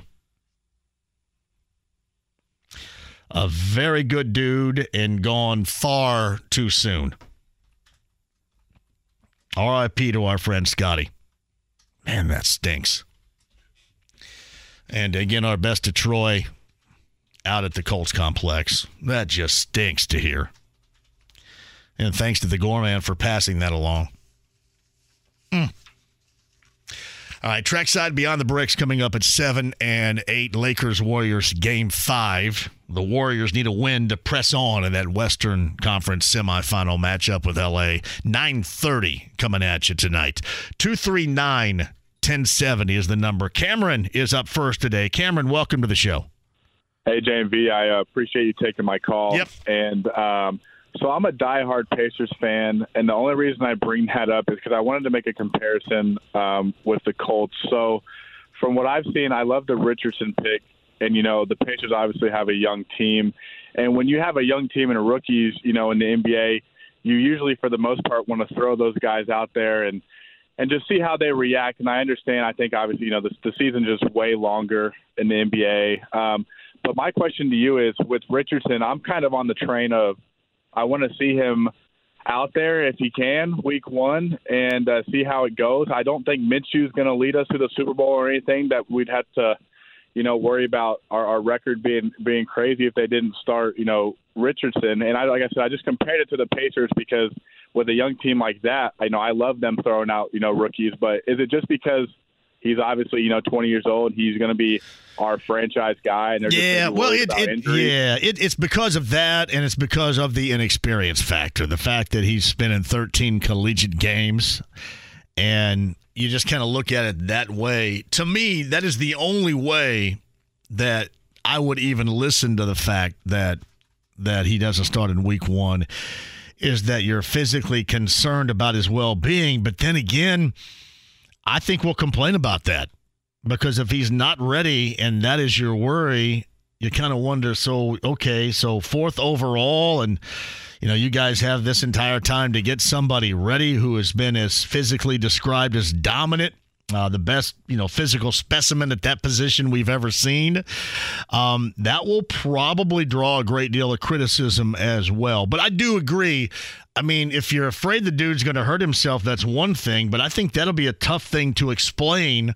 I, like you, want to see him good to go for week number one. Yeah, hundred percent. I assumed yeah. it was more so the the injury route, and yeah. I'm hoping with him being able to use his legs, they are able to. Uh, maybe knock away some of the worries about him throwing at first, and maybe you know those mistakes are going to yep. happen, and hopefully they can get him going on the ground. So thanks for thanks for taking my Cameron. Call. Anytime you call in, anytime. Manny, you can lead on the other side. I've got time for some calls, so go ahead and if you got that line where Cameron just left two three nine ten seventy, go ahead and lock in here, and we'll talk to you coming up on the other side of this break. Mitch Hannahs the head coach of Indiana State, going to join us. The 11th ranked Sycamores, 21 of 22, seven in a row, red hot over in the TH. Their head coach joins us at 5:30. 93.5 and 107.5 The Fan. Whether it's audiobooks or all-time greatest hits, long live listening to your favorites. Learn more about Kisqali Ribociclib 200 milligrams at kisqali.com and talk to your doctor to see if Kaskali is right for you. The Ride with JMV. What y'all, the second team? We're the first team. Yeah, we're not going to fall for a banana in the tailpipe. You're not going to fall for the banana in the tailpipe? It should be more natural, brother. It should flow out like this. Look, man, I ain't falling for no banana in my tailpipe. 93.5 and 107.5. The Fan. Zed evidently is from Germany. There you go. Colts going there in November, November the 12th. I'm Matching up against the Patriots. That's the Patriots home game. Schedules throughout the NFL in full release coming up tomorrow. Uh, we'll have thoughts on that and more, of course. I did want to give a shout out to Emily Gillespie, who uh, was a uh, coworker, a friend of this show. Um, her son Ty Gillespie of Covenant Christian High School uh, was playing at an incredibly high level in the IHSAA City Tournament at Victory Field. He's a junior, class of 2024, shortstop, outstanding player. So a shout out to Ty Gillespie, a member of the Covenant Christian High School baseball team. And I also wanted to give a shout out, another friend of the show, GT Pollard, who staked out over in Speedway. So the Speedway Spark Plugs baseball team has had an extra special baseball season so far. And uh, winning to a degree of which uh, has not been seen and he wanted me. I, I, missed. He sent me a message on Facebook, and I missed it. And I wanted to make sure that I recognize what the plugs have done in the baseball season so far. It's outstanding work. And I, I hate it too when people send me that. I'll be honest with you. Emily sent this, and I didn't see this either. I mean, my email, we were just talking about this during the break. Sometimes my email, all my stuff goes in like one inbox and it's just pure insanity. And I wanted to make sure that I recognized Ty Gillespie of Covenant Christian and then GT Pollard. And obviously, he's a part of the uh, Speedway Spark Plugs baseball program, having a great season to this point. And I wanted to recognize both of those accomplishments because they're worthwhile and absolutely meaningful to a bunch of people. That's awesome. So, congratulations so far, and here's to a continued great season as they hit the stretch run of the uh, spring sports season in the IHSAA. So, that's fun. It really is. I miss baseball. Baseball was great. Mitch Hannahs going to join us. He's the head coach of the 11th ranked Sycamores of Indiana State. Uh, baseball is really fun when you win 21 of 22. That's really fun seven consecutive. Got three at Bob Warren Stadium coming up this weekend in the Mo Valley with Murray State. And then they head out to Missouri. Uh, check that with uh, yeah with Murray State. Head out to Missouri State uh, to close out the Missouri Valley Conference schedule. And in between that, they're going to make a stop in Columbia, Missouri, and take on Missouri. Now, we'll talk to Mitch Hannahs, the head coach of the Sycamores, coming up at the bottom of the hour. I mentioned the Colts news. We'll get more to that. Of course, you got NBA playoff action later on tonight. Two teams trying to stay alive in the Eastern Conference Heat and the Knicks.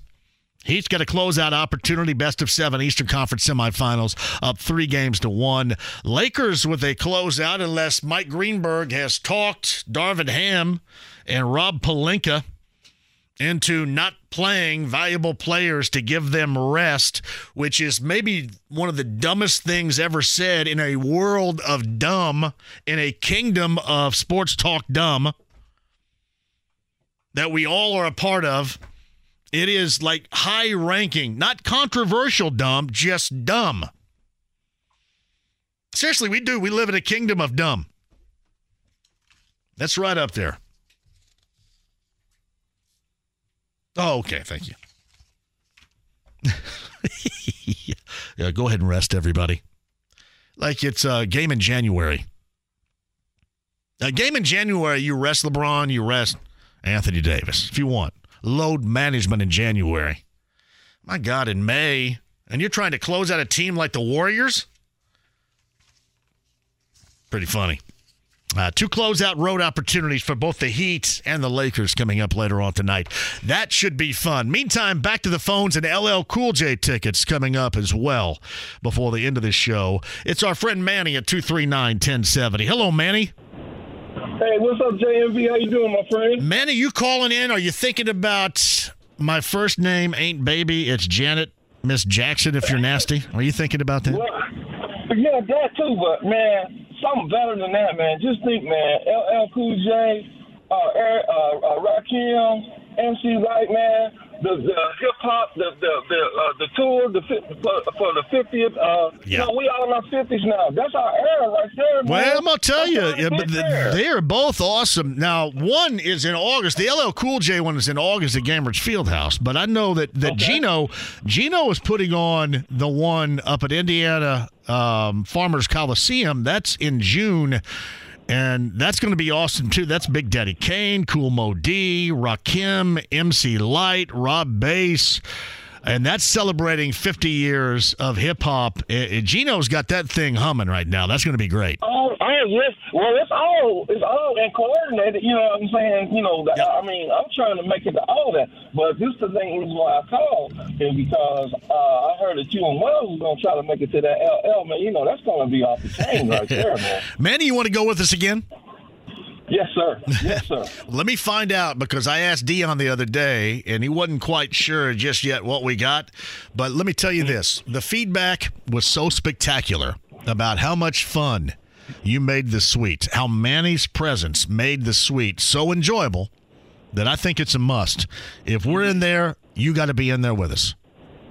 Man, I, I, I love it. I love it, man. Thank you, JMB. If you can make that happen, bro. We had such a good time. I got people still talking about that. The Facebook post. I can't believe Mike and I left you in the bathroom. What were we doing? We should have stayed there with you. yeah, yeah. Hey, man, I had a great time, great night. But you just think, man, that's LL Cool J. Yep. You know, him licking his lips and all the women screaming. That's going to be a wild time. man. Yeah, I saw him back in 1987. Um, you know, a part of uh, the the Bad CD, and uh, when when he did um, "I'm Bad," oh man, that that blew things Oh, up. yeah. It was awesome. I believe it. Oh yeah. Hey man, just one more thing. Just one more thing. Yep. Hey, uh, as Jerry said, man, I'm just, I'm just uh, glad that we got the quarterback that we got. But like uh, everybody's been saying, we just got to give him a chance. You know what I'm saying? Give, Yeah. give the brother a chance. It's gonna, it's gonna be. Well, no, yeah, It's Manny, thank you for the call. I'll let you know about LL Cool J coming up too. I, everybody here's going to give him a chance. He's going to be given a chance. I, I just I want to see him in there ASAFP. That's just me. Now, others, and this is probably going to err on the side of caution. Others say, well, you know, if he's not ready, you don't want him to play. I, I, I just want him to be ready to play. I want him to punch that clock and and get going. I love it. And you know what? I have not heard hardly anything. I think if there is an exciting point moving forward, and this is something that this team has needed, this team has been without juice, juiceless, dry, dust, barren. But it's got that now. Now, is there a great deal of mystery?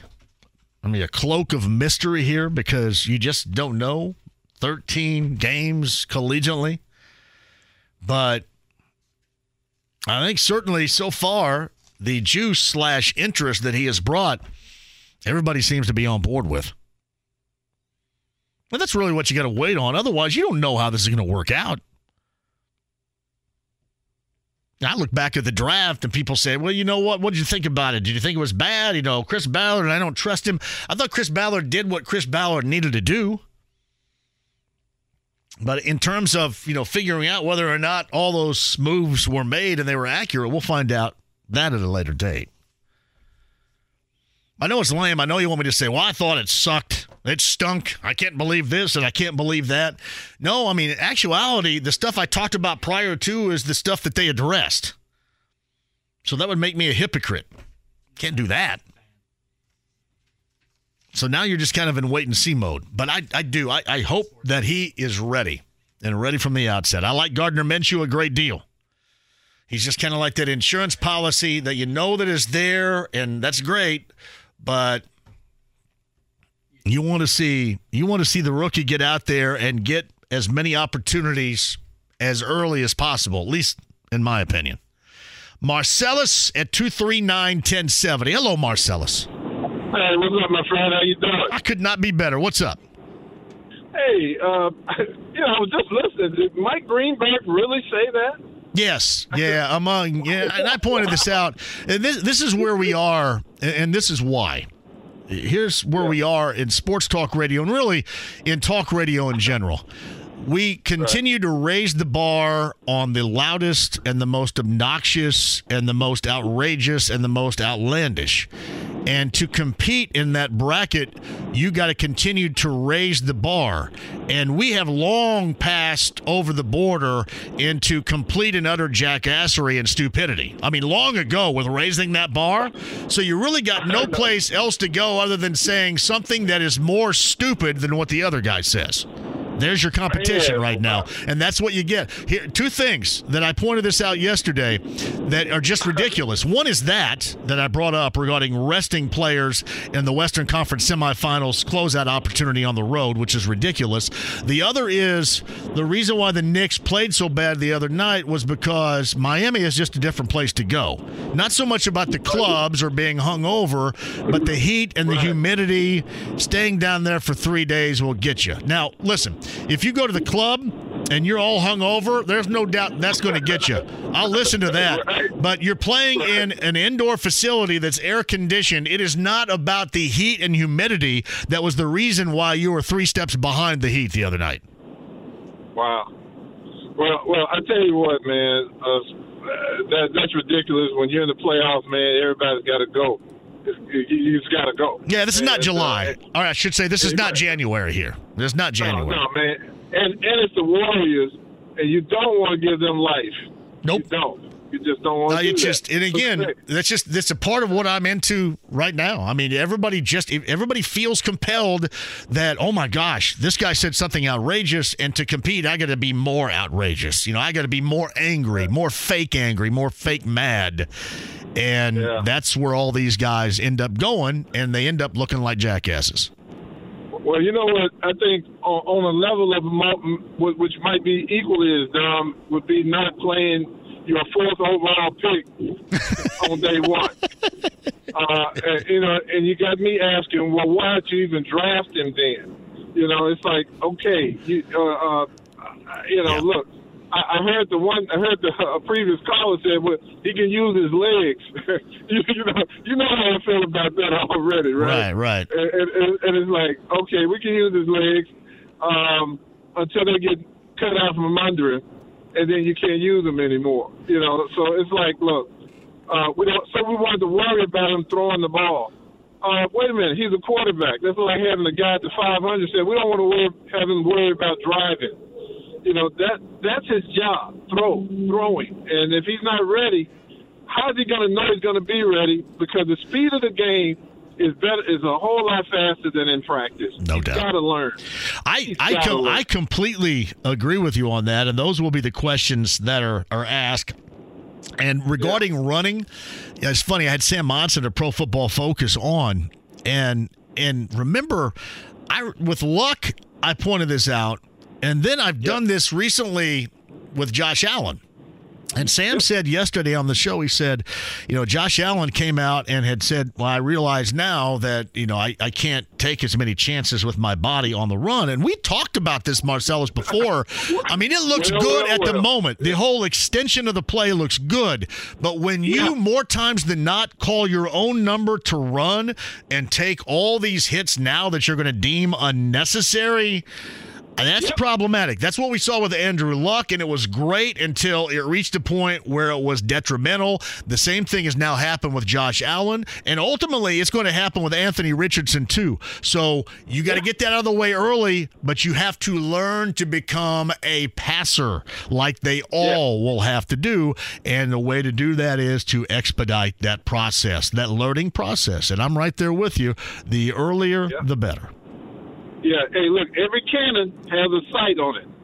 okay. It- you know, it's, it's okay to have a strong cannon of an arm, but if you can't, if you're not accurate, hey, you know, it's it's just useless. You know, so let's uh let's get him in there early, man, so he can be successful. Right there with you. it. Right there right, with man. you. All right. You take it easy, Marcellus. Thank you very much. I'll talk to you on Saturday night. Man, it was good and then it wasn't. All right. Sean Collinsworth, he's a smiley bro. And the Smiley Bros have voted me the best DJ in Indianapolis. Thank you, Smiley Bros. I don't know, though. Can I do my show from my camper? Let me do my show. Hey, Sean, can I do this show from my RV?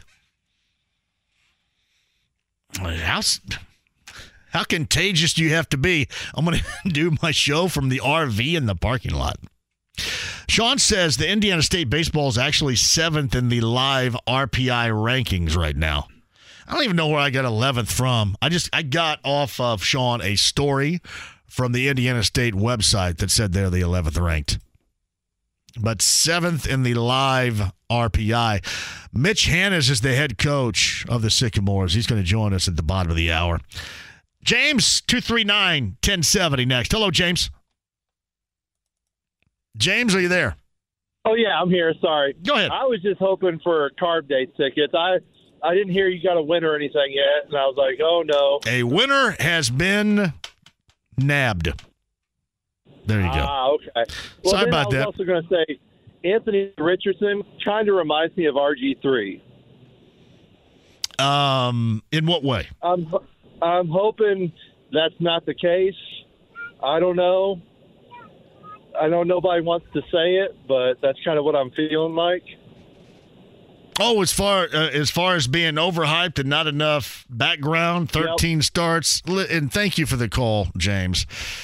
I you don't know until you see it, but I completely understand why you feel compelled to draft a twenty-year-old quarterback with only thirteen games.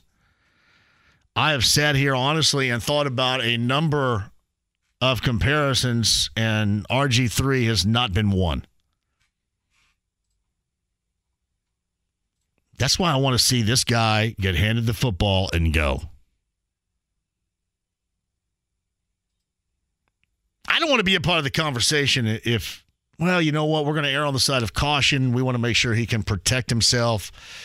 That's going to be a tough explanation at the start of the season around here for a fourth overall selection. But I've honestly, James, not one time ever thought about that. I guess you could in terms of if you believe he's going to be a bust. I mean, I, I've heard him compared to, I think it was Dan Orlovsky on the show two days ago, compared him to Mitchell Trubisky. Um, as far as, well, I should say this. He, he made the comparison, but said when Trubisky came out, he didn't, and he described having a throwing motion that was was conducive to the next level when he saw Trubisky come out of North Carolina. He was talking about how he saw that there was a hitch in his throw and it was something he he's not worried about the quarterback throwing play of Richardson and that translation to the NFL level like he was Trubisky. And his point he was making was, well, I was proven right because Trubisky obviously, you know, didn't have what it takes. So I've heard that comparison, uh, but not an RG3. Hey, listen, the whole running thing is great. And again, you saw Jalen Hurts and what it did for the Eagles, but you will also see sooner rather than later, they're going to start making sure that he is not hit as much. There is a shelf life for that. And we saw it here. You guys saw it here with Andrew Luck. There was a point in time when extending the play was great.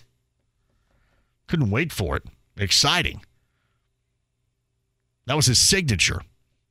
And then it became detrimental.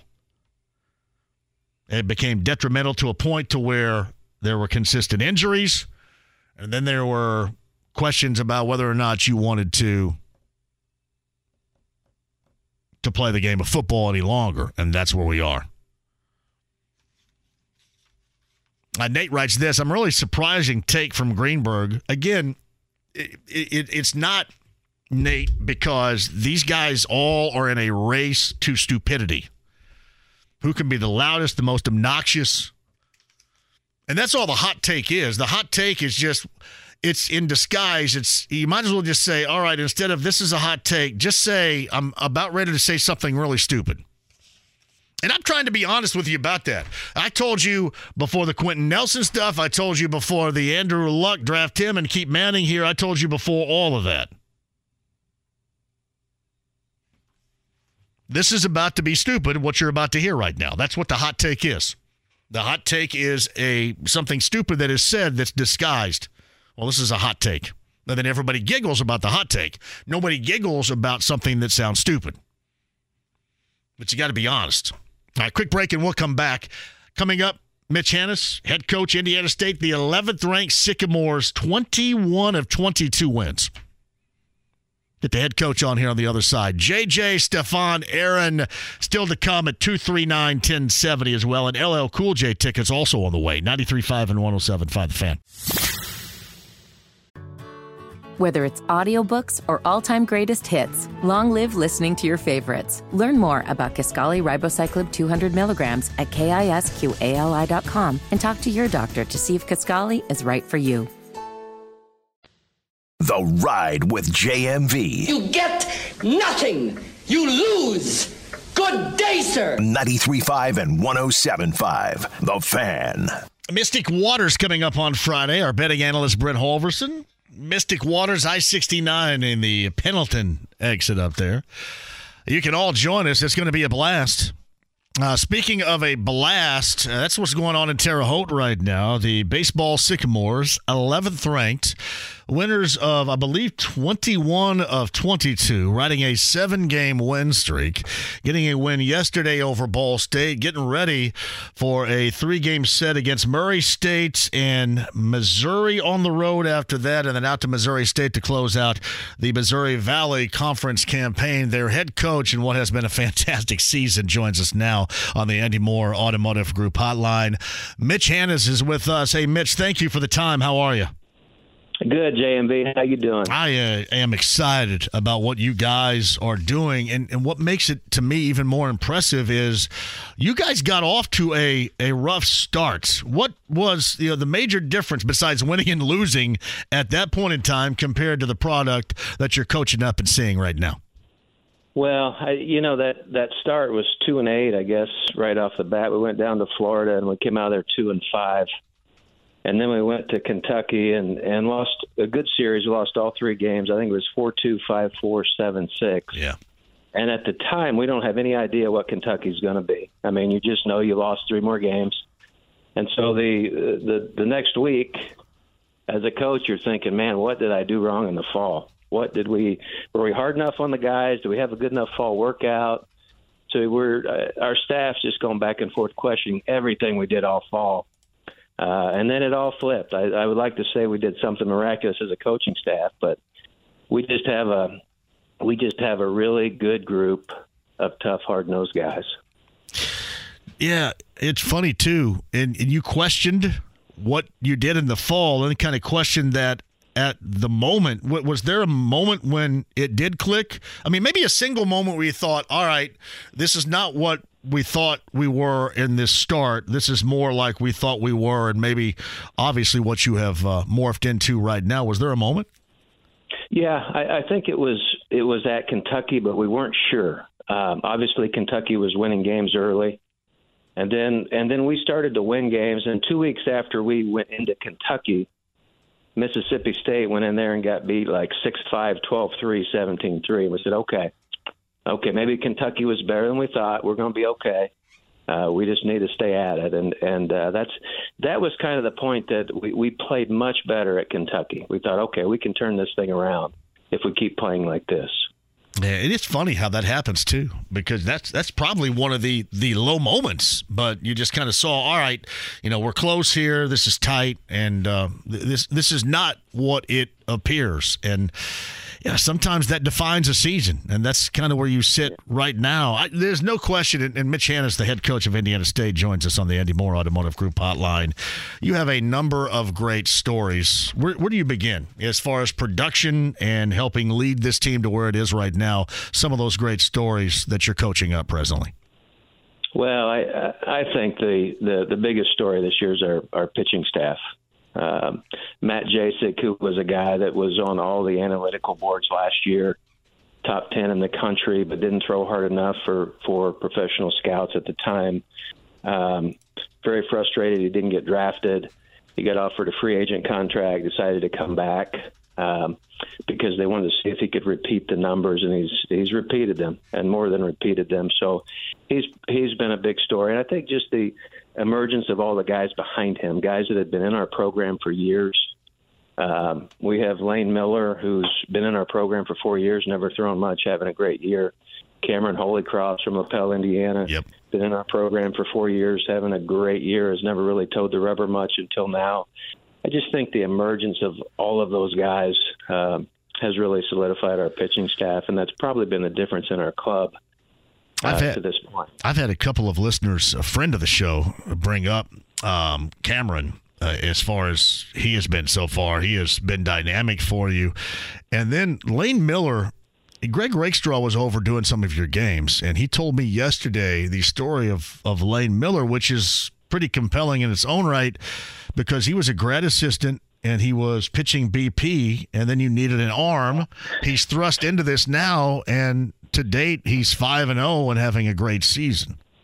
Well, I don't want to get in trouble with the NCAA. He wasn't a grad assistant. Okay. But, but we we have to declare a 40 man. Okay. And and we had 41 guys and I brought him in the office and I said, "Lane, I I just don't know that we have a role for you right now. You're not throwing enough strikes, but we're going to put you on the roster, but we're going to make you a student coach right now. Okay. So you're going to help us with scouting reports, you're going to and you're going to throw BP."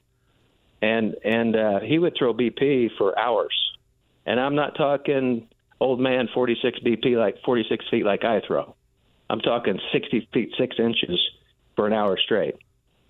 And he started throwing so many strikes that I told our staff, we're going to start him against Purdue in a midweek. I'm just going to throw him out there. And he proceeds to go eight innings and gives up a run, maybe two runs. And I think since that point in time, he's like 6 and 0 for us. So unbelievable what's what how that has transpired. Um, what what's what was the difference? What, what's that come down to? I think it was a couple of things. I, I think he was a young man that, frankly, lacked confidence, and when we elevated him to kind of a role that he was on the level with us coaches, he his maturity kicked to another gear. I, I think that was the biggest thing for me that that really kicked in and, and you saw his confidence level just change. Um, and so from that point in time until now, he's still um, he's still in the office every day, every day doing coaching things. Not a grad assistant though. NCAA. Not a grad assistant. Okay. Not a grad. He's a graduate student, but he's not a grad assistant. No. He may have said that, and I may have screwed that up, to be honest. But he, he is not a grad assistant, so that, that's a that's a heck of a story right there. Now, is is that commonplace in collegiate no. baseball to have a story like that? Because it doesn't sound that way to me. Uh, it's it's certainly not common in our. It's the first time it's happened in our program. Um, we had one other guy that we had as a freshman that threw he would throw. He would be the scout team left-hand pitcher for the team we're about to play, and he would throw and throw and throw. And that was Jeremy Guerrero, who morphed into an All-American for us. So I, I, I think it it's more of a willingness for a guy to accept the bottom rung at that point in time, and at least accept that role. And many, many times that role grows from that point. Uh, and, and that's probably what Lane you know, he accepted a role in the bottom rung. He didn't want to stop playing. He obviously didn't want cut. He wanted to be on the 40 man, and he would do anything that he could to help us. And it's usually that type of unselfish person that plays a huge role on successful teams. Uh, Mitch Hannahs, the head coach of Indiana State, the baseball team, 11th ranked right now, I believe 7th in the RPI rankings, just having a great season 21 of 22, seven in a row. You mentioned Cameron Holycross out of Lapel. We have a number of listeners in and around Lapel, Indiana. A little bit about the type of season that kid's having. Well, he uh, he really um, is a kid that young man that struggled with the zone early in his career. Um, he has an unbelievable breaking ball, but the problem was early on just the struggles to control it. Um, and we put him in against Miami of Florida when we were down there. And we were having a tough time getting him out. It was, I think it was our third game of the season, maybe fourth. And he comes in and shuts them down for three, four innings. and it's it's like a a person transformed in that moment. Since that game, the confidence level and what he has given us has been unbelievable. I think he's at, at like a one four eight, something like that ERA. Has been invaluable out of our pen. We've thrown him a lot. He's well into double digits in appearances, and and the majority of those appearances are high leverage. They're not when uh, games are out of hand. They're all in in tight situations where we really we're really looking for a way out of a tough spot. It's uh, incredible the story going on right now. Mitch Hannahs, the head coach of Indiana State, is with us. Um, at the plate, Mike Sears goes yard twice, I believe, against Ball State yesterday, and is just having an incredible season for you guys right now. Yeah, Mike is. He's another. You know, you mentioned all of these guys. These guys that you're mentioning, and all the people that we're talking about, have been in our program for for two, three, four years. Yeah. Um, we don't have any NIL hired guns that have come in here and helped this group. I mean, this has been our team. These have been the guys that we've lived and died with. Uh, and Mike was a guy that last year for us tore his ACL in the fourth or fifth game, and had I, I believe he had three home runs at that point early on, like three in the first five games. Uh, and so really battled to get back from that knee injury. It's actually ACL MCL tear and worked extremely hard and has gotten back. What what has kind of gone unnoticed and untalked about, you know, when you have those and you you get back within a year, and then you have to deal with the weather that we we have up here right. early in the season. For him trying to get that thing warm between innings and and just move around has been really really tough. So there's no secret. He hit two yesterday against Ball State we finally had. I think it was the first day this year that I've coached in short sleeves. So I think weather, uh, obviously, hopefully, as it warms up, he will continue to heat up even more. Mitch Hannahs is with us. Uh, Rob, a listener, sent me this. He wanted me to ask you if you were more surprised that Mike hit two home runs yesterday or the fact that he actually had a walk. well, I think he got I, hit by a pitch too, I, did he not? If if uh, the box score serves correct. Said I actually turned to our pitching coach Justin Hancock yesterday during the game and said, you know, right now I don't know that I would throw Mike a strike. I'd throw him all balls and see if he'd swing at him. So yeah, I was really surprised that that he did walk and even get hit. Oh, it's so good right there. I you bring up the weather too. And um, when you get off to slow starts, sometimes it is it is because of that, and that's just something you can't do anything about. I love me some Terre Haute, don't get me wrong, but you know sometimes in March and in April it's not conducive, you know, to being warm out there to play baseball. How, how do you prepare for that. You talk about, especially with Mike, and dealing with an injury you're trying to come back from. How, how do you deal with that, uh, the weather, and certainly now, hopefully, we've made the change for the good. But uh, how do you prepare for that with your program? That, that's a tough one. I, I mean, I'm not one of those guys that uh, tries to be tough with someone else's body. I mean, I, I, I we try to be smart. We you really can't go out and recreate some of those situations because I I don't like throwing our guys, especially our pitchers, out in the weather prior to the season.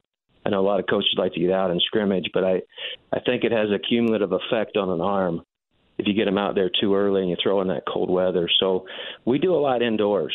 Um, we we hide from it as long as we can. I've gotten soft in my older age, and I, I don't like it either. So, I, it, again, I think it's a there's a lot of fake toughness that I see, and it's what I really like about my group. They they don't make noise like they're tough, and they don't they're not going to come off like they're the toughest guy in the room. They're just steady guys who don't leak a lot of air. They just kind of sit there and take it and keep moving forward. And and they're truly in my opinion, tough kids because of that. And so the weather is just one of those things, like all the other things that you deal with. Yeah. You just deal with it. and and so do I don't like playing Michigan schools in the cold weather. Don't like playing Minnesota schools in the cold weather. So there, people have it a lot worse than us. Yeah, it's just uh, it just seems like in the the South you get such more much more of a running start in baseball because of uh, the weather's a little bit more conducive. Mitch Hannahs the head coach of Indiana State with us. You'll have to help me out. What is the the criteria of hosting a baseball regional, and where are you with that possibility? Your team with that in mind. Well, I'm going to go back to the weather just one moment for you. Okay. Uh, if you don't mind. Yeah, go ahead. Because I missed a really key point, and Okay. it is that so many of these young players right now are being evaluated based on the numbers they put up in a season. Yeah. And it, it's truly unfair to the to our people in the Midwest because it's a lot tougher to put up numbers here early in the year than it is down in those southern programs for sure. So the fact that Mike Sears has 15 home runs in our climate, who knows how many he would have in Florida? No, So I- I- that's a good I- point. I- yeah. And I think, and I've talked to a few pro scouts about that, and I think that's something that they're talking about actually looking into a little bit more. But in terms of hosting, I mean, obviously, there are going to be some guys sit in a room and go through everybody's schedule. And if you are in the top 16 in the RPI, if you can finish there, and they they can't poke enough holes in your schedule, um, and I like to say all the time, to me, scheduling is about intent. You don't know two years out if you're going to get somebody that has a great year as well. Sometimes it's just luck of the draw. But if you're scheduling SEC teams, ACC teams, you're scheduling Big Ten teams, you're scheduling Big 12, whatever it might be, I, I just feel like it becomes harder for them to poke holes in your schedule because our conference schedule is our conference schedule. We can't we can't change that. But in terms of non-conference, I think right now our strength of schedule non-conference is number two in the country, and I I think that shows as much intent of us going out and scheduling a hard non-conference. So if we land in that top 16, I I feel like it would be more than fair for Terre Haute to host a regional. I, this is not an oh woe is me closing question here, but um, w- would this group try to poke more holes into your schedule and or resume than they might others in in baseball? Is that something you have to deal with too? Does that make sense the way I framed that? Yeah. No, it, it makes sense. I, I I mean, obviously, absolutely, because it, as they poke holes, the the strength of your conference is going to come into play. Absolutely, and I then you get into the entire conversation we have in every sport, right? Especially football. It was the SEC as good as we thought. Was the Big Ten as good as we thought? Was it? I mean, there's still a lot of human element that's going to go into this. And, and then on the backside of it, I'm I want to be really cautious because most people that said and bang the drum and and scream that they deserve it are the teams that go out quick. So some of this too is uh, hey, uh, whatever happens, happens. We'll go. We'll hopefully get in the tournament. We'll hopefully get to go somewhere and prove ourselves. That's Terre Haute, that would be great. If that's Alaska, hey, let's go. Love it. Mitch Hannahs right there, the head coach of the Sycamores, 11th presently, ranking wise, 7th in RPI. And they get a, a set coming up with Murray State, then uh, Missouri on your way out to Springfield, Missouri to close out the Missouri Valley portion of the season at uh, Missouri State. Just a, an incredible run. And Mitch Hanna is the head coach of the Sycamores on the Andy Moore Automotive Group hotline. And nothing but the best. And if you don't mind, I'm going to get back with you uh, before the tail end of the season, and especially when you find out, you know, what's up. Again, I'll knock on wood here a little bit for you, um, postseason wise, and, and we'll chat this up again, man. It's been great. And I'm incredibly, as a Sycamore grad, and I know a lot of others in this market too are also uh, Indiana State Sycamore grads. Very proud of what you guys have accomplished so far. Keep it going. I, I appreciate that. Appreciate it very much. Mitch, thank you. Hey, thank you, JMV. I appreciate it, buddy. It's uh, Mitch Hannahs right there, the head coach of Indiana State on the Andy Moore Automotive Group hotline. That, for me, and I know all of you Indiana State grads, Indiana State fans out there, that was, and again, we got some local products on that squad too. That was awesome. Great accomplishment so far. Quick break. Back with you next. Whether it's audiobooks or all-time greatest hits, long live listening to your favorites. Learn more about Kisqali Ribociclib 200 milligrams at kisqali.com and talk to your doctor to see if Kaskali is right for you. The Ride with JMV. Are you kidding? 93.5 and 107.5. The Fan. Hey, I got a run here. Mitch Hannahs was outstanding. The baseball coach at Indiana State, 11th ranked, 7th in the RPI, 21 of 22 won recently. Just outstanding. Podcast 1075thefan.com. Kevin Bowen, Jeff Rabjohns also there at 1075thefan.com. LL Cool J tickets right now. Number nine at 239 1070. August, Gainbridge Fieldhouse. LL Cool J, number nine at 239 1070. Mike Alcorn, thank you very much at CarX 31, stop 11. I'll pay you a visit coming up tomorrow. I'll be right back here. James, great job. Three tomorrow with me. Have a great night.